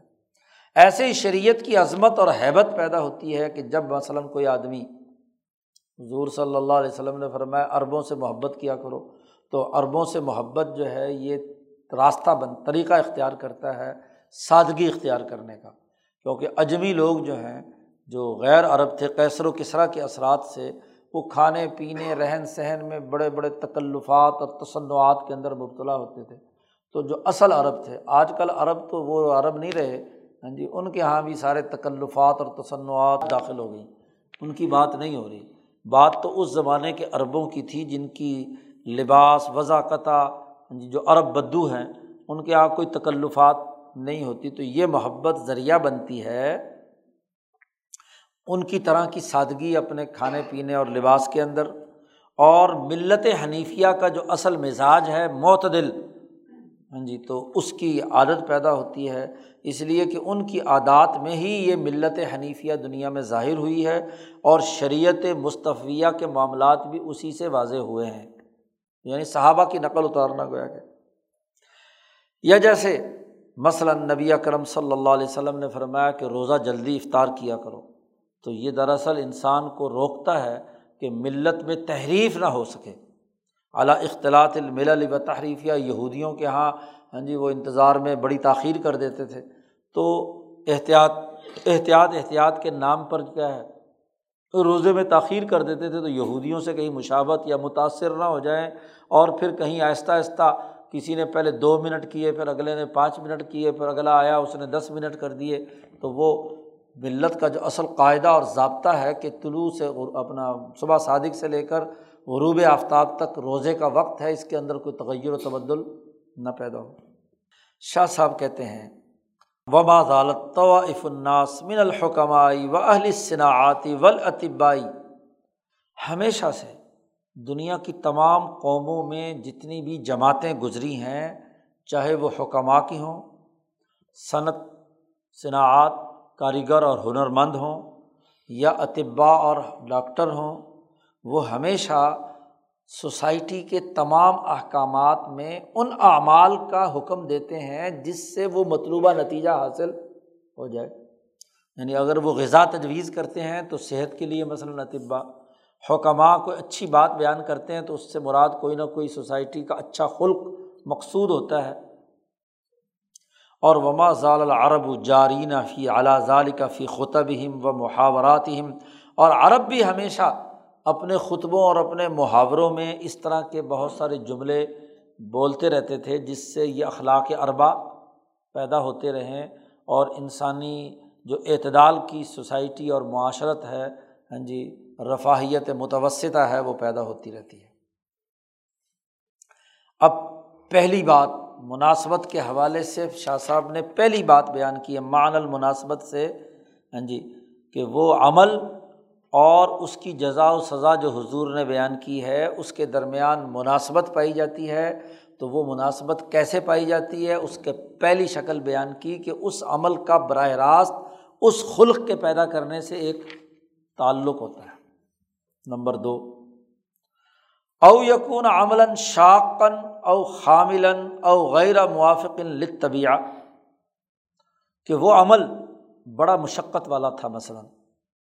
یا ایسا تھا جو لوگوں میں رائج نہیں رہا، ہاں جی، ختم ہو چکا تھا، اور انسانی طبیعت کے موافقت نہیں رکھتا تھا، طبیعت اس سے پرہیز کرتی ہے، بڑا مشقت والا عمل ہے۔ اس عمل پر صرف وہی لوگ ہی پختگی کے ساتھ عمل کر سکتے ہیں جو واقعتاً مخلص ہوں، جی، اخلاص کا اظہار، الا المخلص حق الاخلاص، تو ان کے اخلاص کی یہ عمل کیا بن گیا؟ شرع بن گیا، جی۔ پہلے یہ ہے کہ اس عمل میں اور اس خلق میں مناسبت تھی۔ دوسرا پہلو ہے، دوسری مثال شاہ صاحب نے بیان کی کہ عمل اتنا مشقت انگیز ہے کہ عام طور پر لوگ اس سے گھبراتے ہیں، لیکن مخلص لوگوں کے اخلاص کا اسی مشقت انگیز عمل سے ہی پتہ چلتا ہے، اور وہ عمل جو ہے وہ اس کے اخلاص کی شرح بن جاتا ہے۔ جیسے مثلاً نبی اکرم صلی اللہ علیہ وسلم نے زمزم کے بارے میں کہا ہے کہ خوب ڈٹ کر اور رج کر زمزم پینا چاہیے، تزلع من ماء زمزم۔ زمزم کہ اگر وہاں مکہ میں موجود ہو، ظاہر ہے یہاں تو بیچارہ ڈٹ کر نہیں پی سکتا، جب عمرہ یا حج پر جائے گا تو وہاں حضور نے فرمایا کہ خوب زمزم پیا کرو۔ پیاس کی طبیعت تو ایک درجے میں ہوتی ہے، لیکن پیاس کے بغیر بھی جتنا زمزم پیو گے اس سے اتنا ہی کیا ہے، فوائد ظاہر ہوں گے۔ تو اب کثرت سے پانی پینا یہ انسان کوئی عام نارمل حالات میں پسند نہیں کرتا، لیکن زمزم کی خصوصیت یہ ہے کہ چونکہ یہ انسانی جسم کو پاک اور صاف کرتا ہے، صفائی کرتا ہے، جتنا بھی پی لیا جائے اتنا ہی ہضم ہو جاتا ہے، چونکہ اس کے تمام اجزاء جو قدرتی ہیں وہ انسانی جسم میں جذب ہو جاتے ہیں، تو ملکیت پیدا کرنے کا ذریعہ بنتا ہے بہیمیت کو توڑنے کا۔ تو جس کو پانی، اس پانی کے ساتھ یا ابراہیمی ملت کے ساتھ مخلصانہ تعلق ہوگا تو وہ ضرور کثرت سے وہاں زمزم پیے گا۔ یہ جیسے ایک اور مثال دی ہے کہ حضور صلی اللہ علیہ وسلم نے حضرت علی رضی اللہ تعالیٰ عنہ سے محبت کا حکم دیا ہے، تو حب علی جو ہے یہ اس محبت کا ایک سب سے بڑا اثر یہ ہے کہ فَإِنَّهُ كَانَ شَدِيدًا فِي أَمْرِ اللَّهِ، حضرت علی رضی اللہ تعالیٰ عنہ اللہ کے احکامات کے نفاذ میں بڑے سخت تھے۔ وہ سوسائٹی اور ماحول میں جو مصلحتیں ہوتی ہیں ان مصلحتوں کو پیش نظر نہیں رکھتے تھے، اللہ کے دین کے غلبے اور اس معاملے میں غیرت مند اور بہادر اور دلیر تھے۔ تو جس کے دل میں بھی حضرت علی کی محبت پیدا ہوگی، جتنی زیادہ محبت پیدا ہوگی اتنا ہی ان کے اندر وہ جذبہ، وہ مناسبت جو حضرت علی کے اندر جرأت اور ہمت کی تھی وہ ان میں منتقل ہوگی۔ اس لیے دنیا بھر کے تمام صوفیاء، ان کے تصوف کی آخری معراج یہی ہوتی ہے کہ ان کے اندر حضرت علی کے وجود گرامی سے کے ساتھ شدید محبت پیدا ہو جائے، اسی محبت کے لیے ہی وہ مشق کرتے ہیں۔ وہ محبت جو ہے وہ غیرت اور اپنے دین کے نظام کو غالب کرنے میں طاقت، جرأت اور ان کے اندر قوت پیدا کرتی ہے۔ یہ جیسے نبی اکرم صلی اللہ علیہ وسلم نے فرمایا کہ انصار سے محبت کیا کرو، خاص طور پر مہاجرین سے فرمایا کہ انصار سے محبت کرو۔ اس کی وجہ کیا تھی کہ عرب کے یہ دو قبائل ہمیشہ سے لڑتے رہتے تھے، ایک مادی اور ایک یمنی، ہاں جی، ماد بن عدنان کی اولاد یہ مکے والے تھے، اور جو دوسرے ہاں جی عدنان کا جو دوسرا بیٹا ہے اس کی اولاد یمنی، یہ جو لوگ جو تھے انصاری تھے ہاں جی، ان کے درمیان ہمیشہ لڑائی رہتی تھی، قحطانی انہیں کہا جاتا ہے۔ تو قحطانیوں اور مادنی مادیوں کے درمیان جنگ ہی رہی ہے حضور کی آمد سے پہلے تک۔ تو حضور نے آ کر کہا کہ تم ایک ہی عدنان کی اولاد ہو جی، تو عدنان کی اولاد ہو کر تم آپس میں لڑ رہے ہو، تو یہ لڑائی تو ٹھیک نہیں ہے۔ تو حضور نے انصار اور مہاجر کو آپس میں کیا ہے اکٹھا کیا، اور مہاجرین سے خاص طور پر کہا کہ انصاریوں سے محبت کیا کرو، کیونکہ یہ جو مادی تھے یہ اپنے آپ کو سپیریئر سمجھتے تھے جی، اور یمنیوں کو حقیر سمجھتے تھے جی، اس لیے مدینے والوں کو یہ کوئی گھاس ڈالنے کے لیے انصاریوں کو عام طور پر تیار نہیں ہوتے تھے۔ تو حضور نے فرمایا کہ انصار سے محبت کیا کرو۔ شاہ صاحب کہتے ہیں فَإِنَّهُ لَمْ تَزَلِ الْعَرَبُ، عرب میں مادیہ اور یمنیہ دونوں متباضغتینی، دونوں ایک دوسرے سے بہت بغض رکھتے تھے، فیما بینہما حتی الفہما الاسلام، اسلام نے آ کر ان کے درمیان محبت پیدا کی۔ تو اب جب ان کی محبت بڑھے گی تو بشاشت اسلامی قلب کے اندر اتنی ہی مضبوط ہوگی۔ یہ جیسے حضور صلی اللہ علیہ وسلم نے فرمایا کہ کوئی آدمی، کوئی سپاہی مسلمانوں کے لشکر کی حفاظت کے لیے ساری رات جاگتا ہے اور پہاڑ پر ایسی حالت میں ہوتا ہے کہ سورج طلوع ہو رہا ہوتا ہے، ساری رات اس نے نگرانی کی مسلمانوں کے لشکر کی، مسلمانوں کی مملکت کی۔ تو حضور نے فرمایا کہ گویا کہ یہ اس کے بڑے فضائل بیان فرمائے، تو یہ گویا کہ اعلاء کلمۃ اللہ اور دین کی محبت کا جو اس کا عزم ہے، یہ مشقت انگیز عمل اس کی سچائی پر دلالت کرتا ہے، اس کے صدق پر کیا ہے دلالت کرتا ہے۔ تو یہ مناسبت کے مختلف پہلو ہیں، یا تو وہ ایسا عمل تھا جو ان اخلاق اربعہ کو پیدا کرنے کا ذریعہ ہے، یا وہ ایسا عمل تھا جو مشقت انگیز تھا، اور ان دین کے غلبے سے متعلق جتنے بھی امور ہیں ان میں خالصتاً اخلاص کی علامت تھا۔ تو یہی اخلاص ہی کی برکت ہاں جی آخرت میں نتائج پیدا کرے گی جی۔ اسی کو حضرت شاہ عبدالقادر صاحب رائے پوری نے فرمایا تھا، جب حضرت شیخ الہند کو مالٹا سے واپس آ کر دیکھا تو فرمایا کہ یہ اخلاص کی اتنا مشقت انگیز عمل ہاں جی ہندوستان کے لوگوں کی آزادی کے لیے حضرت شیخ الہند نے کیا، تو اس سے ان کے اخلاص کا مقام اتنا بلند ہوا، اتنا بلند ہوا کہ حضرت فرماتے ہیں کہ بڑے میاں اس اس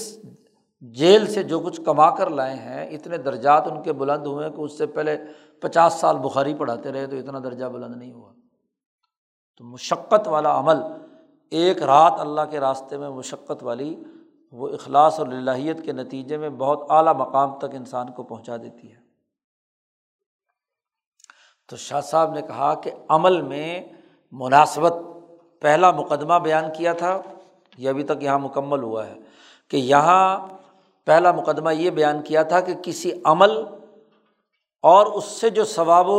عقاب نبی اکرم صلی اللہ علیہ وسلم نے بیان فرمایا ہے، تو وہ مجازات کے دو اسباب میں سے کسی نہ کسی ایک سبب کے ساتھ اس کی مناسبت پائی جاتی ہے۔ تو مناسبت سے متعلق جتنے پہلو تھے اس کی پانچ چھ مثالیں دے دی، اور پھر اس مجازات کے جو دونوں دائرے تھے، اخلاق اربعہ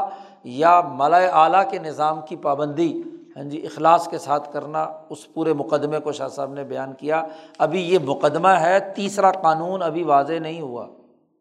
تیسرے قانون کا پہلا مقدمہ یہاں واضح ہوا ہے، اور اس تیسرے قانون کا دوسرا مقدمہ المقدمۃ الثانیہ یہ ہے کہ ان الانسان اذا مات ورجع الی نفسہ، جب انسان مر جاتا ہے اور خالصتاً اس کی روح اپنی اصل روح کی طرف لوٹتا ہے، وَإِلَىٰ حَيْعَاتِهَا الَّتِي إِن سَبَغَتْ بِهَا، اور اس روح میں وہ اخلاق یا حیات ہاں جی ملکات جس سے وہ روح رنگین ہوئی ہوئی ہے، اس کی طرف متوجہ ہوتا ہے مرنے کے بعد۔ اب چاہے وہ حیات الملائمت لها، اگر صحیح اور اچھے اخلاق اور حیات ہیں تو وہ اس کی روح کے ساتھ مناسبت رکھتے ہیں، اور والمنافرت ایہا، اور اگر بد اخلاقیاں ہیں، چاروں اخلاق کی ضد موجود ہے، تو گویا کہ نفرت والے حیات اس کے اندر پائی جاتی ہیں۔ تو لا بد مرنے کے بعد وہ تکلیف یا نعمت کی صورت میں ضرور ظاہر ہوتے ہیں، مرنے کے فوراً بعد لا بد ان تظہر، وہ ظاہر ہوتی ہیں صورت التعلم، یا تو تعلم اور تکلیف، اور یا تنعم نعمت اور انعام کی صورت میں بأقرب ما ہنالک، قبر ہو، حشر ہو، یا آگے جنت یا دوزخ ہو، تینوں جگہوں پر جیسی جیسی وہاں کا عالم مثال یا عالم ارواح یا عالم جو ہے اس سے آگے کا ملا اعلیٰ کا ہاں جی ملکوت کا، تو ان تمام عالم میں جیسی جیسی نوعیت ہوگی، وہ جو خلق اس کے ساتھ وابستہ ہیں، اس کی روح کے ساتھ چمٹے ہوئے ہیں، اچھے اخلاق چمٹے ہوئے ہیں، تو اس کے مطابق انعامات کا دروازے کھلتے چلے جائیں گے۔ یعنی مرنے کے بعد قبر میں جب کہا جاتا ہے کھڑکی کھول دی جائے گی جنت کی، جنت کی ہوا آئے گی، تو اب کھڑکی ہی ہوگی نا، ابھی جنت میں تو نہیں پہنچا، لیکن وہاں سے ہوا آئے گی، اس لیے کہ وہ چار اخلاق اس کے اندر مثلاً پائے گئے، طہارت ہے ہاں جی وغیرہ وغیرہ ہے۔ اس لیے حضور نے فرمایا کہ جو آدمی دنیا میں پیشاب کے قطروں سے نہیں بچتے، ان کو عذاب قبر ہوتا ہے۔ اس کا مطلب یہ کہ انہوں نے طہارت اور پاکیزگی پورے طریقے سے حاصل نہیں کی، تو خلق طہارت جب نہیں ہے، استنجا اچھے طریقے سے خشک نہیں کیا، قطرے لگے جسم پر، تو طہارت پوری نہیں ہوئی، جب طہارت پوری نہیں ہوئی تو نماز نہیں پوری ہوئی، تو اس کو کہا کہ یہ عذاب قبر کا سبب بنتا ہے۔ تو وہ اس اس کی وہ سزا اسے بھگتنی ہے اس درجے کے مطابق، بالفرض اس کی سزا یہاں مکمل ہو گئی اور باقی اس کی چیزیں درست ہیں، تو حشر کے میدان میں اور اس کے لیے کچھ سہولت ہو سکتی ہے، اور اگر اس کے بعد کے مرحلے ہیں تو اس کے اندر بھی ویسے جیسے جیسے اعمال ہوتے ہیں، تو وہ ضرور تعلم یا تنعم، اگر یہ چاروں اخلاق اعلیٰ ترین درجے میں اس کے اندر موجود ہیں تو تنعمات ہیں بأقرب ما ہنالک۔ شاہ صاحب کہتے ہیں کہ یہ جو اخلاق یا حیات انسانی نفس کے ساتھ چمٹے ہوئے ہیں، وابستہ ہیں، ان میں اور وہ جو اس خلق کے نتیجے میں جو تکلیف دہ صورتحال یا انعام والی صورتحال سامنے آ رہی ہے، ان کے درمیان جو ملازمت یہ جو پائی جاتی ہے، یہ ملازمت صرف عقلی ہی نہیں ہے، لا اعتبار فی ذلک للملازمت العقلیہ، محض عقلی ملازمت ہی نہیں ہے، بل لنوع آخر من الملازماتی، یہ ملازمت عادی بھی ہے، یعنی عادتاً اور عرفاً، جیسے دنیا میں ہم باقی چیزوں کو دیکھتے ہیں کہ اس عمل کا یہ نتیجہ، ہمیں روٹی کھائیں گے تو توانائی آئے گی، یہ عادی ملازمت ہے نا، اس کے لیے کسی عقل دوڑانے کی ضرورت نہیں ہے ہاں جی۔ ہاں دھواں دیکھ کر آپ کہیں کہ آگ جل رہی ہے اور آگ آپ کو نظر نہ آ رہی ہو، تو آپ ملازمت عقلیہ کہیں گے اسے، کہ عقل سے آپ نے ادراک کیا اس کا، لیکن ایک ملازمت عادی ہے کہ جو بالکل دو اور دو چار کی طرح واضح ہے، جسم پر طاری ہے، تو یہاں وہاں سزا و جزا محض عقلی نہیں ہوگی کہ دماغ کو کوئی تکلیف ہو رہی ہے، باقی وجود ویسا کا ویسا پڑا ہے، نہیں، ملازمت عادیہ بھی ہے۔ لِأَجْلِهَا يَجُرُّ بَعْضُ حدیث النفس بَعْضًا، کہ جس کے نتیجے میں انسان کی جو حدیث نفس ہے، انسان جب گفتگو اپنے آپ سے کر رہا ہوتا، حدیث نفس کسے کہتے ہیں؟ اپنے آپ سے باتیں کر رہا ہوتا، تو اپنے آپ سے باتیں کر رہا ہو تو وہ اس کے پورے وجود پر طاری ہوتی ہے نا، تو اسی طریقے سے یہ ظاہر ہوں گی۔ وعلیٰ حسبها یقع تشبہ المعانی فی المنام، اور اسی اعتبار سے خواب میں انسان کے سامنے وہ تمام معانی ظاہر ہوتے ہیں جی، جیسا کہ خواب کی تعبیرات کے اندر ایسے ہی ہوتا ہے۔ اب خواب دیکھنے والا محض عقلی تصویر تو نہیں دیکھ رہا ہوتا، بلکہ جو کچھ خواب میں دیکھ رہا ہوتا ہے وہ اس کے وجود پر بھی کیا ہے، مثلا کوئی خوفناک چیز اس نے دیکھی تو پورے وجود کو پسینہ آیا ہوا ہے، اگر عقلی ہوتی تو صرف عقل ڈرنی چاہیے تھی، جسم کو تو پسینہ نہیں آنا چاہیے تھا، تو ایسے ہی یہاں بھی معاملہ ہوگا،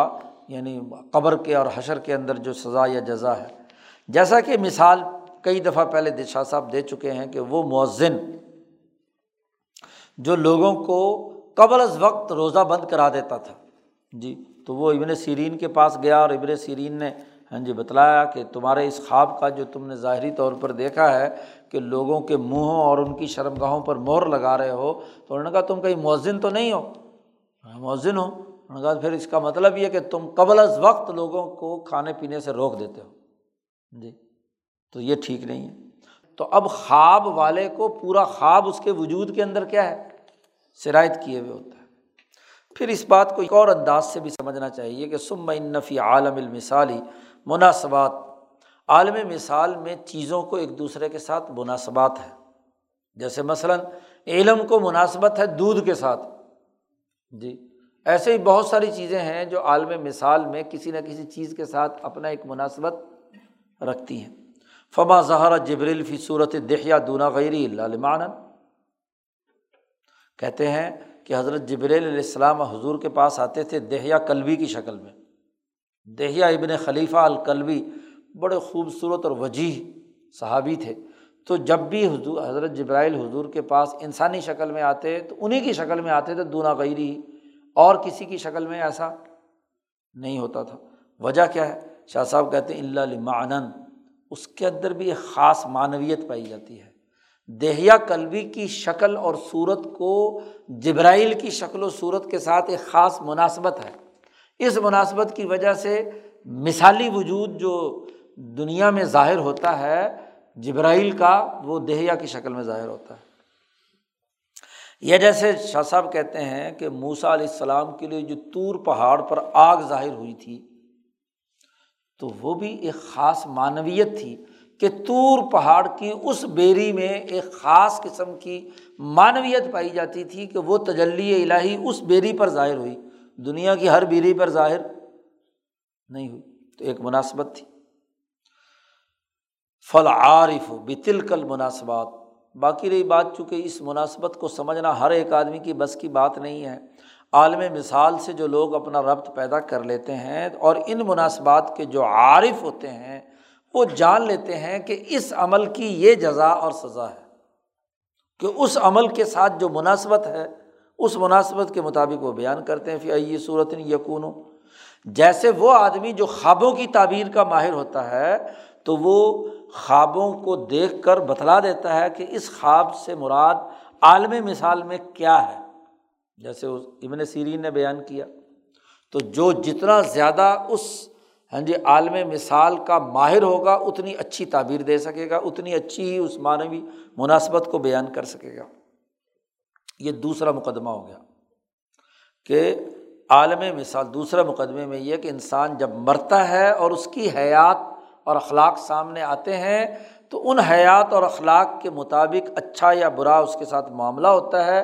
جیسے عالم مثال کی نوعیت ہوتی ہے اسی کے مطابق اس کی۔ تو اب یہ دو مقدمے معلوم ہو گئے، جب دو مقدمے معلوم ہو گئے تو اب تیسرا قانون سمجھا رہے ہیں شاہ صاحب، کیا وہ یہ کہ نبی اکرم صلی اللہ علیہ وسلم امام الانبیاء حضرت محمد مصطفیٰ صلی اللہ علیہ وسلم عمل کا جو اس کی جزا و سزا والا خلق اخلاق اربعہ ہے اس کے ساتھ جو مناسبت ہے نبی اکرم صلی اللہ علیہ وسلم نے اسے مشاہدہ فرمایا، اللہ نے ان کے سامنے ظاہر کر دیا کہ فلاں عمل کا فلاں خلق کے ساتھ اور فلاں عمل کا فلاں مالا اعلیٰ کے کام کے ساتھ، فلاں عمل کا مرنے کے بعد قبر اور حشر میں یہ نتیجہ نکلنا ہے وغیرہ وغیرہ۔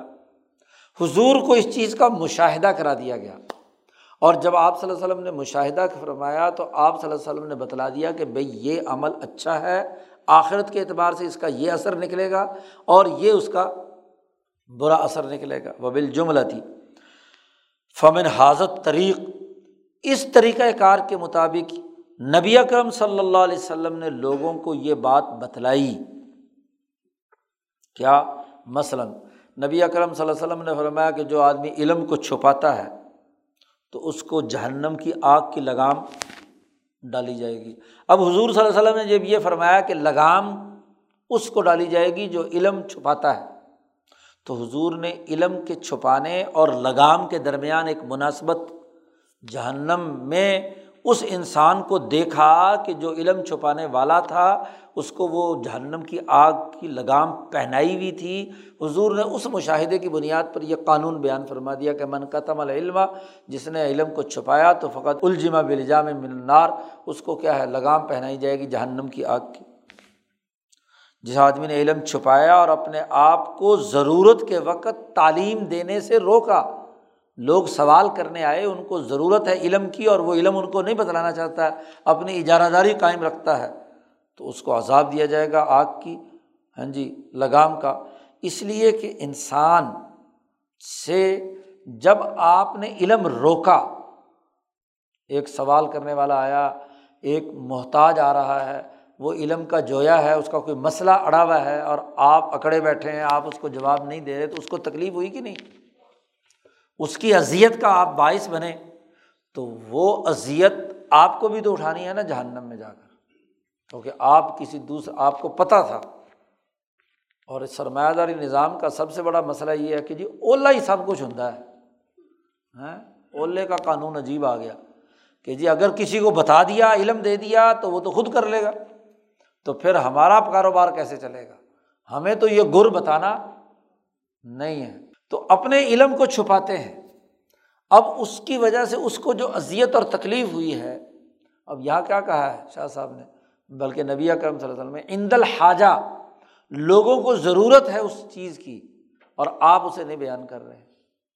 آپ اس کو، وہ جو کیمیکل آپ نے دریافت کیا، وہ سالٹ آپ نے تیار کیا، وہ لوگوں کو بتانا نہیں چاہتے، اجارہ داری قائم کرنا چاہتے ہیں، تو علم چھپا رہے ہیں۔ اور جب علم چھپا رہے ہیں اور اذیت میں لوگوں کو مبتلا کر رہے ہیں، مہنگے داموں اسے فروخت کر رہے ہیں، تو پھر تکلیف تو ہو رہی ہے نا، اور وہ تکلیف تمہیں بھی تو برداشت کرنی ہوگی نا وہاں۔ واللجام شبہ الکفی، اور یہ لگام گویا کہ ایسے ہی ہے جیسے دوسرے کو تکلیف پہنچانا اور اس کو روکنا۔ تو یہاں چونکہ تمہاری زبان گونگی تھی، نہیں بول رہی تھی، تو اب اس زبان کے اوپر جہنم کی لگام پہنا دیتے ہیں۔ تو دونوں کے درمیان عمل اور اس کے جزا و جزا کے درمیان کیا ایک مناسبت پائی گئی، اس کی بنیاد پر حضور نے فرمایا کہ اس عمل کا آخرت میں یہ نتیجہ نکلے گا۔ یا جیسے مثلاً نبی اکرم صلی اللہ علیہ وسلم نے فرمایا کہ جو سرمایہ دار، جس کو اپنے مال کی محبت ہے اور ہر وقت اس کا خیال اور دل اسی مال کے ننانوے کے پھیر میں ہے اور وہ مال کسی غریب پر خرچ نہیں کرتا، تو نبی اکرم صلی اللہ علیہ وسلم نے فرمایا کہ اسی مال کا طوق بنا کر اس کے گلے میں ڈال دیا جائے گا اور وہ ایک سانپ کی شکل میں ہوگا، بشجاعن اقرع، گنجا سانپ۔ گنجا سانپ بڑا زہریلا ہوتا ہے، تو وہ اس کے سر کے اوپر اپنی ایک رکھے گا اور ایک پاؤں میں، اور دونوں طرف سے ڈسے گا۔ تو وہی مال جو بخل کے ذریعے سے، سرمایہ پرستی کے ذریعے سے جمع کیا اور انسانیت کے لیے اسے خرچ نہیں کیا، نبی اکرم صلی اللہ علیہ وسلم نے اس مال کی مشابہت مشاہدہ فرمائی جہنم میں کہ وہ اس طریقے سے، آپ صلی اللہ علیہ وسلم نے اسے بیان کر دیا۔ ایسے ہی والذی یتعانی فی حفظ الدراہم والدنانیر والانعام، جو آدمی ہر وقت اس کام میں لگا ہوا ہے کہ درہم اور دنانیر، نوٹ اور سکے حفاظت کے ساتھ گڈیاں بنا بنا کر رکھے، اور جانور جو ہے اس کے پاس بہت کثرت سے ہونے چاہیے، اور اسی کے اندر مگن ہے، بخل اس کے اندر کسی کو دینے کے لیے تیار نہیں، یا بس جا کر دروازہ کھول کر دیکھ لیتا ہے اتنے نوٹ جمع ہیں، اتنے پیسے جمع ہیں، ہاں جی، خرچ نہیں کرتا، تو اللہ تبارک و تعالیٰ انہی اشیاء سے اسے سزا دے گا۔ علامہ تقرر عندهم من وجہ التعزی، اگر وہ سونے چاندی کے ہیں تو انہیں کو تپا کر اس کے جسم پر لگا کر کہے گا والذین یکنزون الذهب والفضة ولا ينفقونها في سبيل الله فبشرهم بعذاب الیم، داغا جائے گا اس کا ماتا دائیں بائیں آگے پیچھے۔ اور وہاں بھی یہ تینوں چیزیں کہیں ہیں، مفسرین نے لکھا ہے کہ سب سے پہلے اس مال کا داغ ماتھے پر لگایا جائے گا، کیونکہ جب بھی کوئی بھیک مانگنے آیا یا کوئی سائل آیا تو سب سے پہلے تیوری کہاں چڑھتی ہے، دینا نہ چاہے تو ماتھے پر، چہرہ آدمی بول، پھر بھی اگر مانگے تو پھر رخ ادھر پھیر لیتا ہے تو پھر دایاں حصہ، اور اگر پھر بھی مانگے تو پھر ادھر کر لیتا ہے، اور اگر بالکل پیچھا نہ چھوڑے تو پیچھے، اس کو پیچھے چھوڑ کر پشت اس کی طرف کر لیتا ہے۔ تو اس لیے قرآن نے کہا فتقوا بہا جباہہم و جنوبہم و ظہورہم، چاروں طرف سے اس کو داغا جائے گا۔ تو اس عمل کی اس کے ساتھ جو مناسبت ہے اس کا حضور نے مشاہدہ کیا اور اس کے مطابق حضور نے بیان فرمایا۔ یا اسی طریقے سے حضور نے فرمایا کہ جو آدمی اپنے آپ کو خودکشی کرتا ہے کسی لوہے سے، بے حدیدہ دن او سمن، یا کوئی زہر کھا کر مرتا ہے، تو اس نے اللہ کے حکم کی خلاف ورزی کی، وہ روح جو اس کے پاس امانت تھی اس نے اس کو توڑا، تو قیامت تک موت کے بعد اسی عذاب میں مبتلا رہے گا، زہر ہی کھاتا رہے گا۔ اسی اسلحے کو یا لوہے کو جو اس نے اپنی جان لینے کے لیے استعمال کیا ہے وہی ہاں جی اس کے لیے استعمال ہوتا رہے گا۔ یا پانچویں ایک اور حدیث کہ والذی یکس الفقیر، جو آدمی کسی فقیر کو، محتاج کو کپڑے پہناتا ہے تو قیامت کے دن اسے جنت کا باریک سندس کا لباس پہنایا جائے گا، ریشم کا عمدہ ترین لباس پہنانے کا حضور نے فرمایا۔ تو اس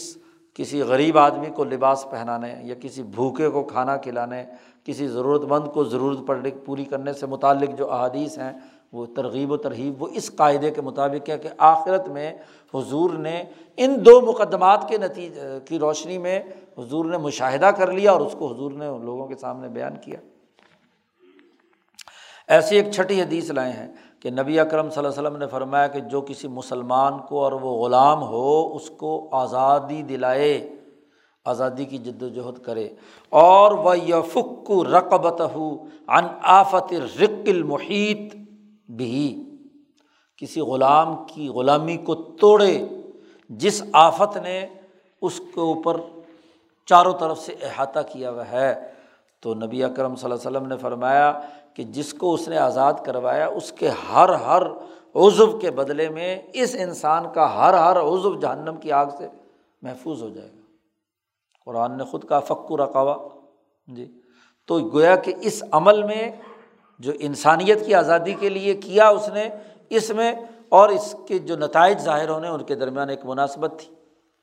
تو ترغیب و ترہیب اس قاعدے کلیے کے مطابق ہے۔ تین قاعدے، تین اصول ہو گئے۔ چوتھا اصول ومنہا تشبیہ ذالک العمل بما تقرر فی الاذہان حسنہ او قبحہ اما من جہت الشرع او العادت، کہ وہ عمل اس کی تشبیہ اور مشابہت جی لوگوں کے ذہن میں اچھائی یا برائی کی صورت کے اندر کسی تشبیہ کی صورت میں حضور نے بات بیان فرمائی۔ ترغیب و ترہیب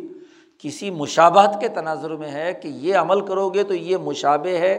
ذہنوں میں موجود کسی حسن سے، یا ذہنوں میں موجود کسی برائی کے ساتھ مشابہت رکھتا ہے یہ عمل۔ یا تو وہ حسن اور قبح شرعی ہے کہ شریعت نے اس کو اچھا یا برا قرار دیا ہے، او اول عادتی، یا عام عرف میں لوگوں کے ہاں وہ اچھائی اور برائی سمجھی جاتی ہے۔ وفی ذالک لا بد من امر جامع بین الشیئین مشترک بینہما، اور اس سلسلے میں اگر حضور نے کوئی ترغیب و ترہیب سے متعلق عمل بیان کیا ہے تو وہ وہ ہے کہ دونوں چیزوں کے درمیان جن کو ایک دوسرے سے مشابہت دی جا رہی ہے،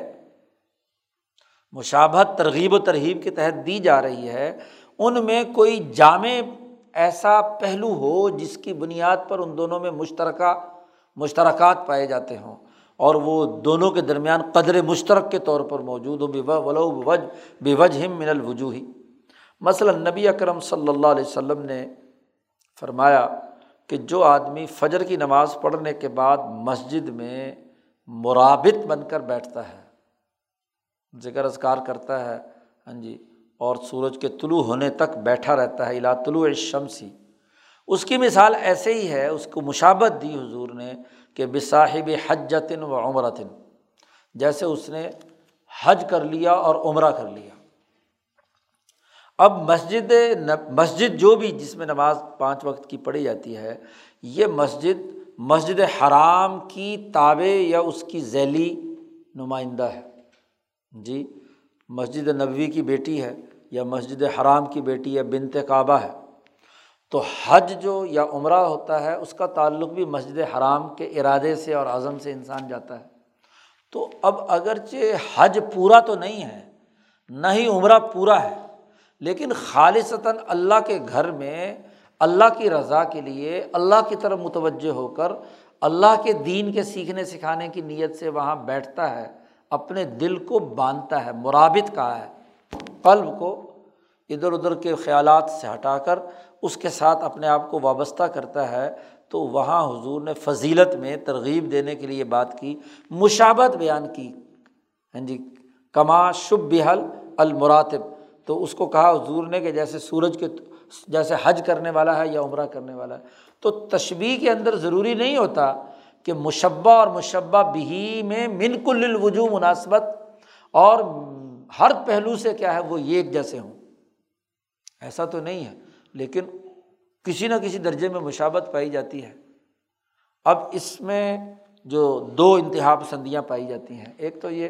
کہ جو اس کی فضیلت بیان کرنے والے عام طور پر تبلیغ والے یہ حدیث بڑی بیان کرتے ہیں۔ ابھی میں گیا ہوا تھا وہاں ایک سفر میں، تو وہاں مسجد میں فجر کے بعد درس ہوا، تو وہ بعد میں ایک تبلیغی صاحب کہہ رہے ہیں کہ چلو جی حج کر لیں، یعنی ان دو رکعتوں کو یا اس مسجد میں بیٹھنے کو اس نے حج کہا۔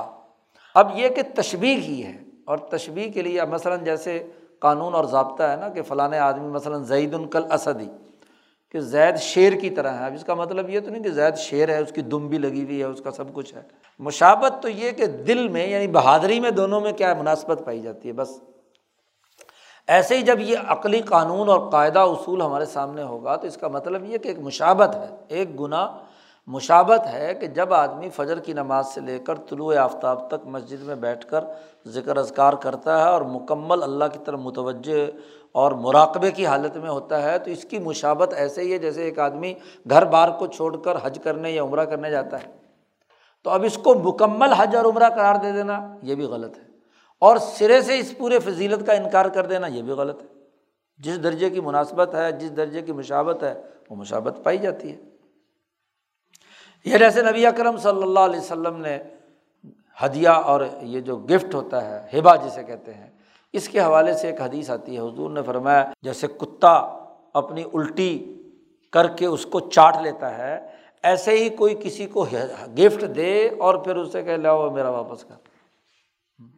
کسی کو گفٹ دے کر، ہدیہ دے کر واپس لینا، ہبہ دے کر واپس لینا، اس کو مشابہت دی کہ کتا ہے الٹی کر کے الٹی کو چاٹ لے، تو کتوں کا تو کام ہے ایسا کرنا، لیکن انسان کی یہ حرکت تو اب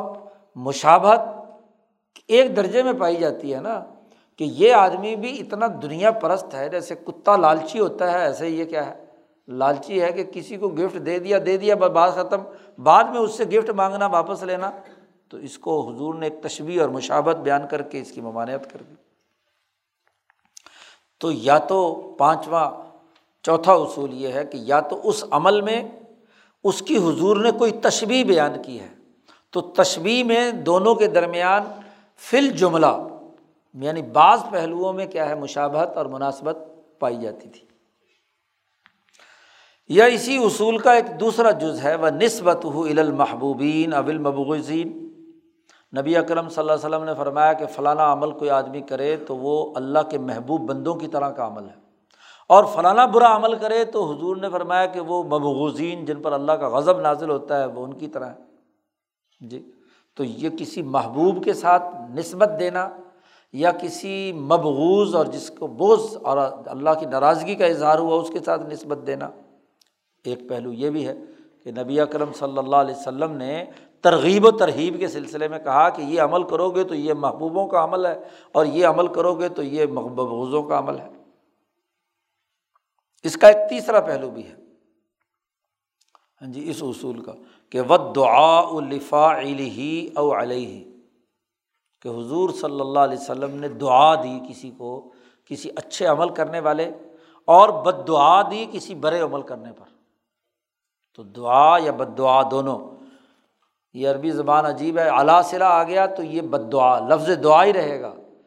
الدعاء لِفَاعِلِهِ لام آ گیا سلا تو لیے دعا ہے، اور یہی الدعاء علیہ تو یہی مطلب ہے بد دعا کے بارے میں استعمال ہو رہا ہے۔ وَكُلُّ ذَلِكَ، اور ہر چیز پر حضور نے تنبیہ کی علی حال العمل اجمالاً، اگرچہ حضور نے اس کا حسن و قبح نہ بھی بیان کیا ہو، جیسے حضور صلی اللہ علیہ وسلم نے فرمایا کہ یہ جو نماز آدمی بغیر کسی ہاں جی اطمینان اور سکون کے نماز پڑھتا ہے، جلد بازی کے ساتھ رکوع سجدود پورا نہیں کرتا، تو حضور نے فرمایا تلک صلاۃ المنافق، یہ منافق کی نماز ہے جی۔ اور فرمایا اسی طریقے سے بہت ساری احادیث میں کہ لیس منا من فعل کذا و کذا، جس نے فلاں فلاں کام کیے وہ ہماری جماعت میں سے نہیں ہے۔ یا کسی عمل کے بارے میں حضور نے فرمایا حاذ العمل عمل الشیاطین، کہ شیاطین کا عمل ہے۔ یا بعض عملوں کے بارے میں حضور نے فرمایا کہ یہ عمل الملائکہ ہے، فرشتوں کا عمل ہے۔ یا حضور نے فرمایا کہ فلاں آدمی پر اللہ رحم کرے جو یہ یہ کام کرتا ہے، تو جس عمل پر کوئی رحمت آ رہی تھی تو وہاں حضور نے رحمت کا لفظ استعمال کیا، وغیرہ وغیرہ۔ تو یہ تین، اس کے چوتھے اصول کے تین جز ہیں، یا تو مشابہت، حضور نے مشاہدہ فرمائی اور وہ مشابہت بیان فرما دی، یا نسبت بیان کی محبوبین یا مبغوظین کے ساتھ، اور یا حضور نے دعا دی یا بد دعا دی۔ تو یہ ترغیب و ترہیب کی حدیثیں اس دائرے سے متعلق ہیں۔ پانچواں ایک اور اصول ہے، منہا حال العمل فی کونہ متعلقا لرضاء اللہ او سخطہ، کہ انسان کے عمل کی حالت یہ ہے کہ وہ اللہ کی رضا، بالا اعلیٰ اور حضرت القدس کی رضا کا سبب بن رہا ہے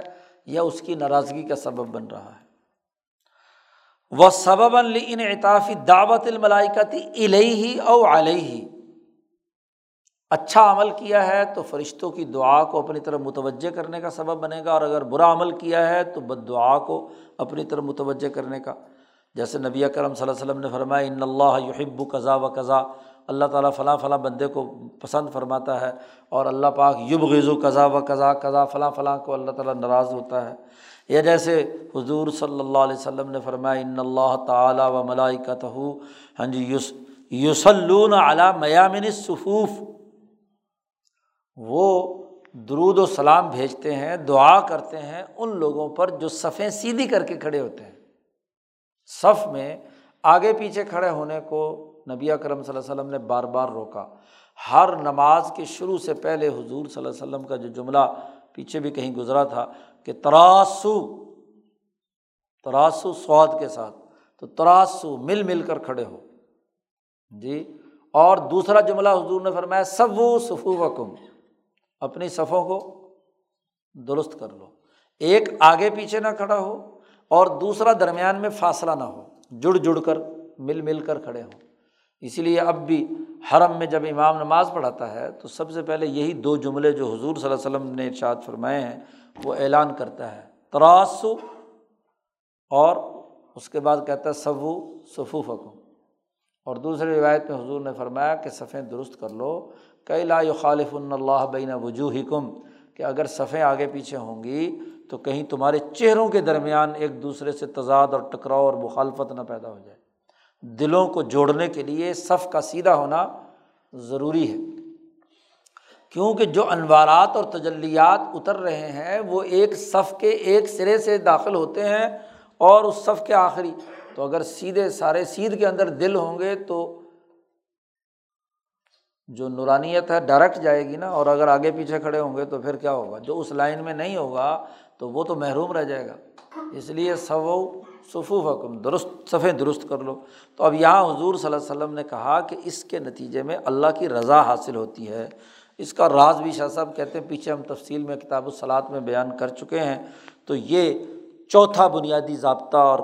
پانچواں بنیادی قانون اور ضابطہ ہے کہ ذات باری تعالیٰ کی رضامندی اور اس کی ناراضگی براہ راست کسی عمل سے آئی تو حضور نے اسے لوگوں کے سامنے بیان کر دیا۔ تو ترغیب اور ترہیب سے متعلق جتنی بھی حدیثیں ہیں، تمام فضائل اعمال سے متعلق جو حدیثیں ہیں، ان کا تعلق ان پانچ قواعد کلیہ کے ساتھ ہے۔ اور ہر سوسائٹی میں جو قوانین اور ضابطے بنائے جاتے ہیں وہ اسی لیے ہیں کہ ان پر لوگوں کو عمل کرنے کے لیے ابھارا جائے، ترغیب دی جائے، اور اگر وہ اس کی ڈسپلن کی خلاف ورزی کریں تو اس کی سزا کا ذکر کیا جائے، اس سے ڈرایا جائے انہیں۔ اور بنیادی بات تہذیب نفس ہے اخلاق اربعہ کے ذریعے سے، اور نظم مملکت کا، نظام المدینہ کا درست کرنا ہے ارتفاقات کے ذریعے سے، ملاء اعلیٰ کو راضی کرنا ہے، اور ذات باری تعالیٰ کی رضا کو حاصل کرنا ہے، اس کی ناراضگی سے بچنا ہے۔ تو جتنے دائرے تھے پوری کائنات کے، جو شاہ صاحب نے وہاں دوسرے پہلے مبحث میں ہی ہاں جی کائنات کے مختلف مراحل پانچ چھ بیان کیے تھے، اسی کے ذیل میں ہی یہ پانچ بنیادی قاعدے وجود میں آئے ہیں، انہی کی گویا کہ ایک قسم کی تفصیل ہے۔ تو تمام ترغیب و ترہیب سے متعلق احادیث ان اصولوں کے اندر بند ہے۔ اللہ تعالیٰ شاہ صاحب کی باتوں کو سمجھنے کی توفیق عطا فرمائے۔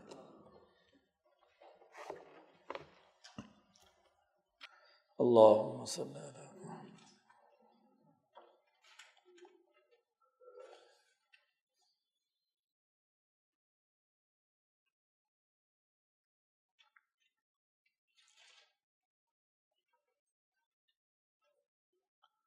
اجمعین۔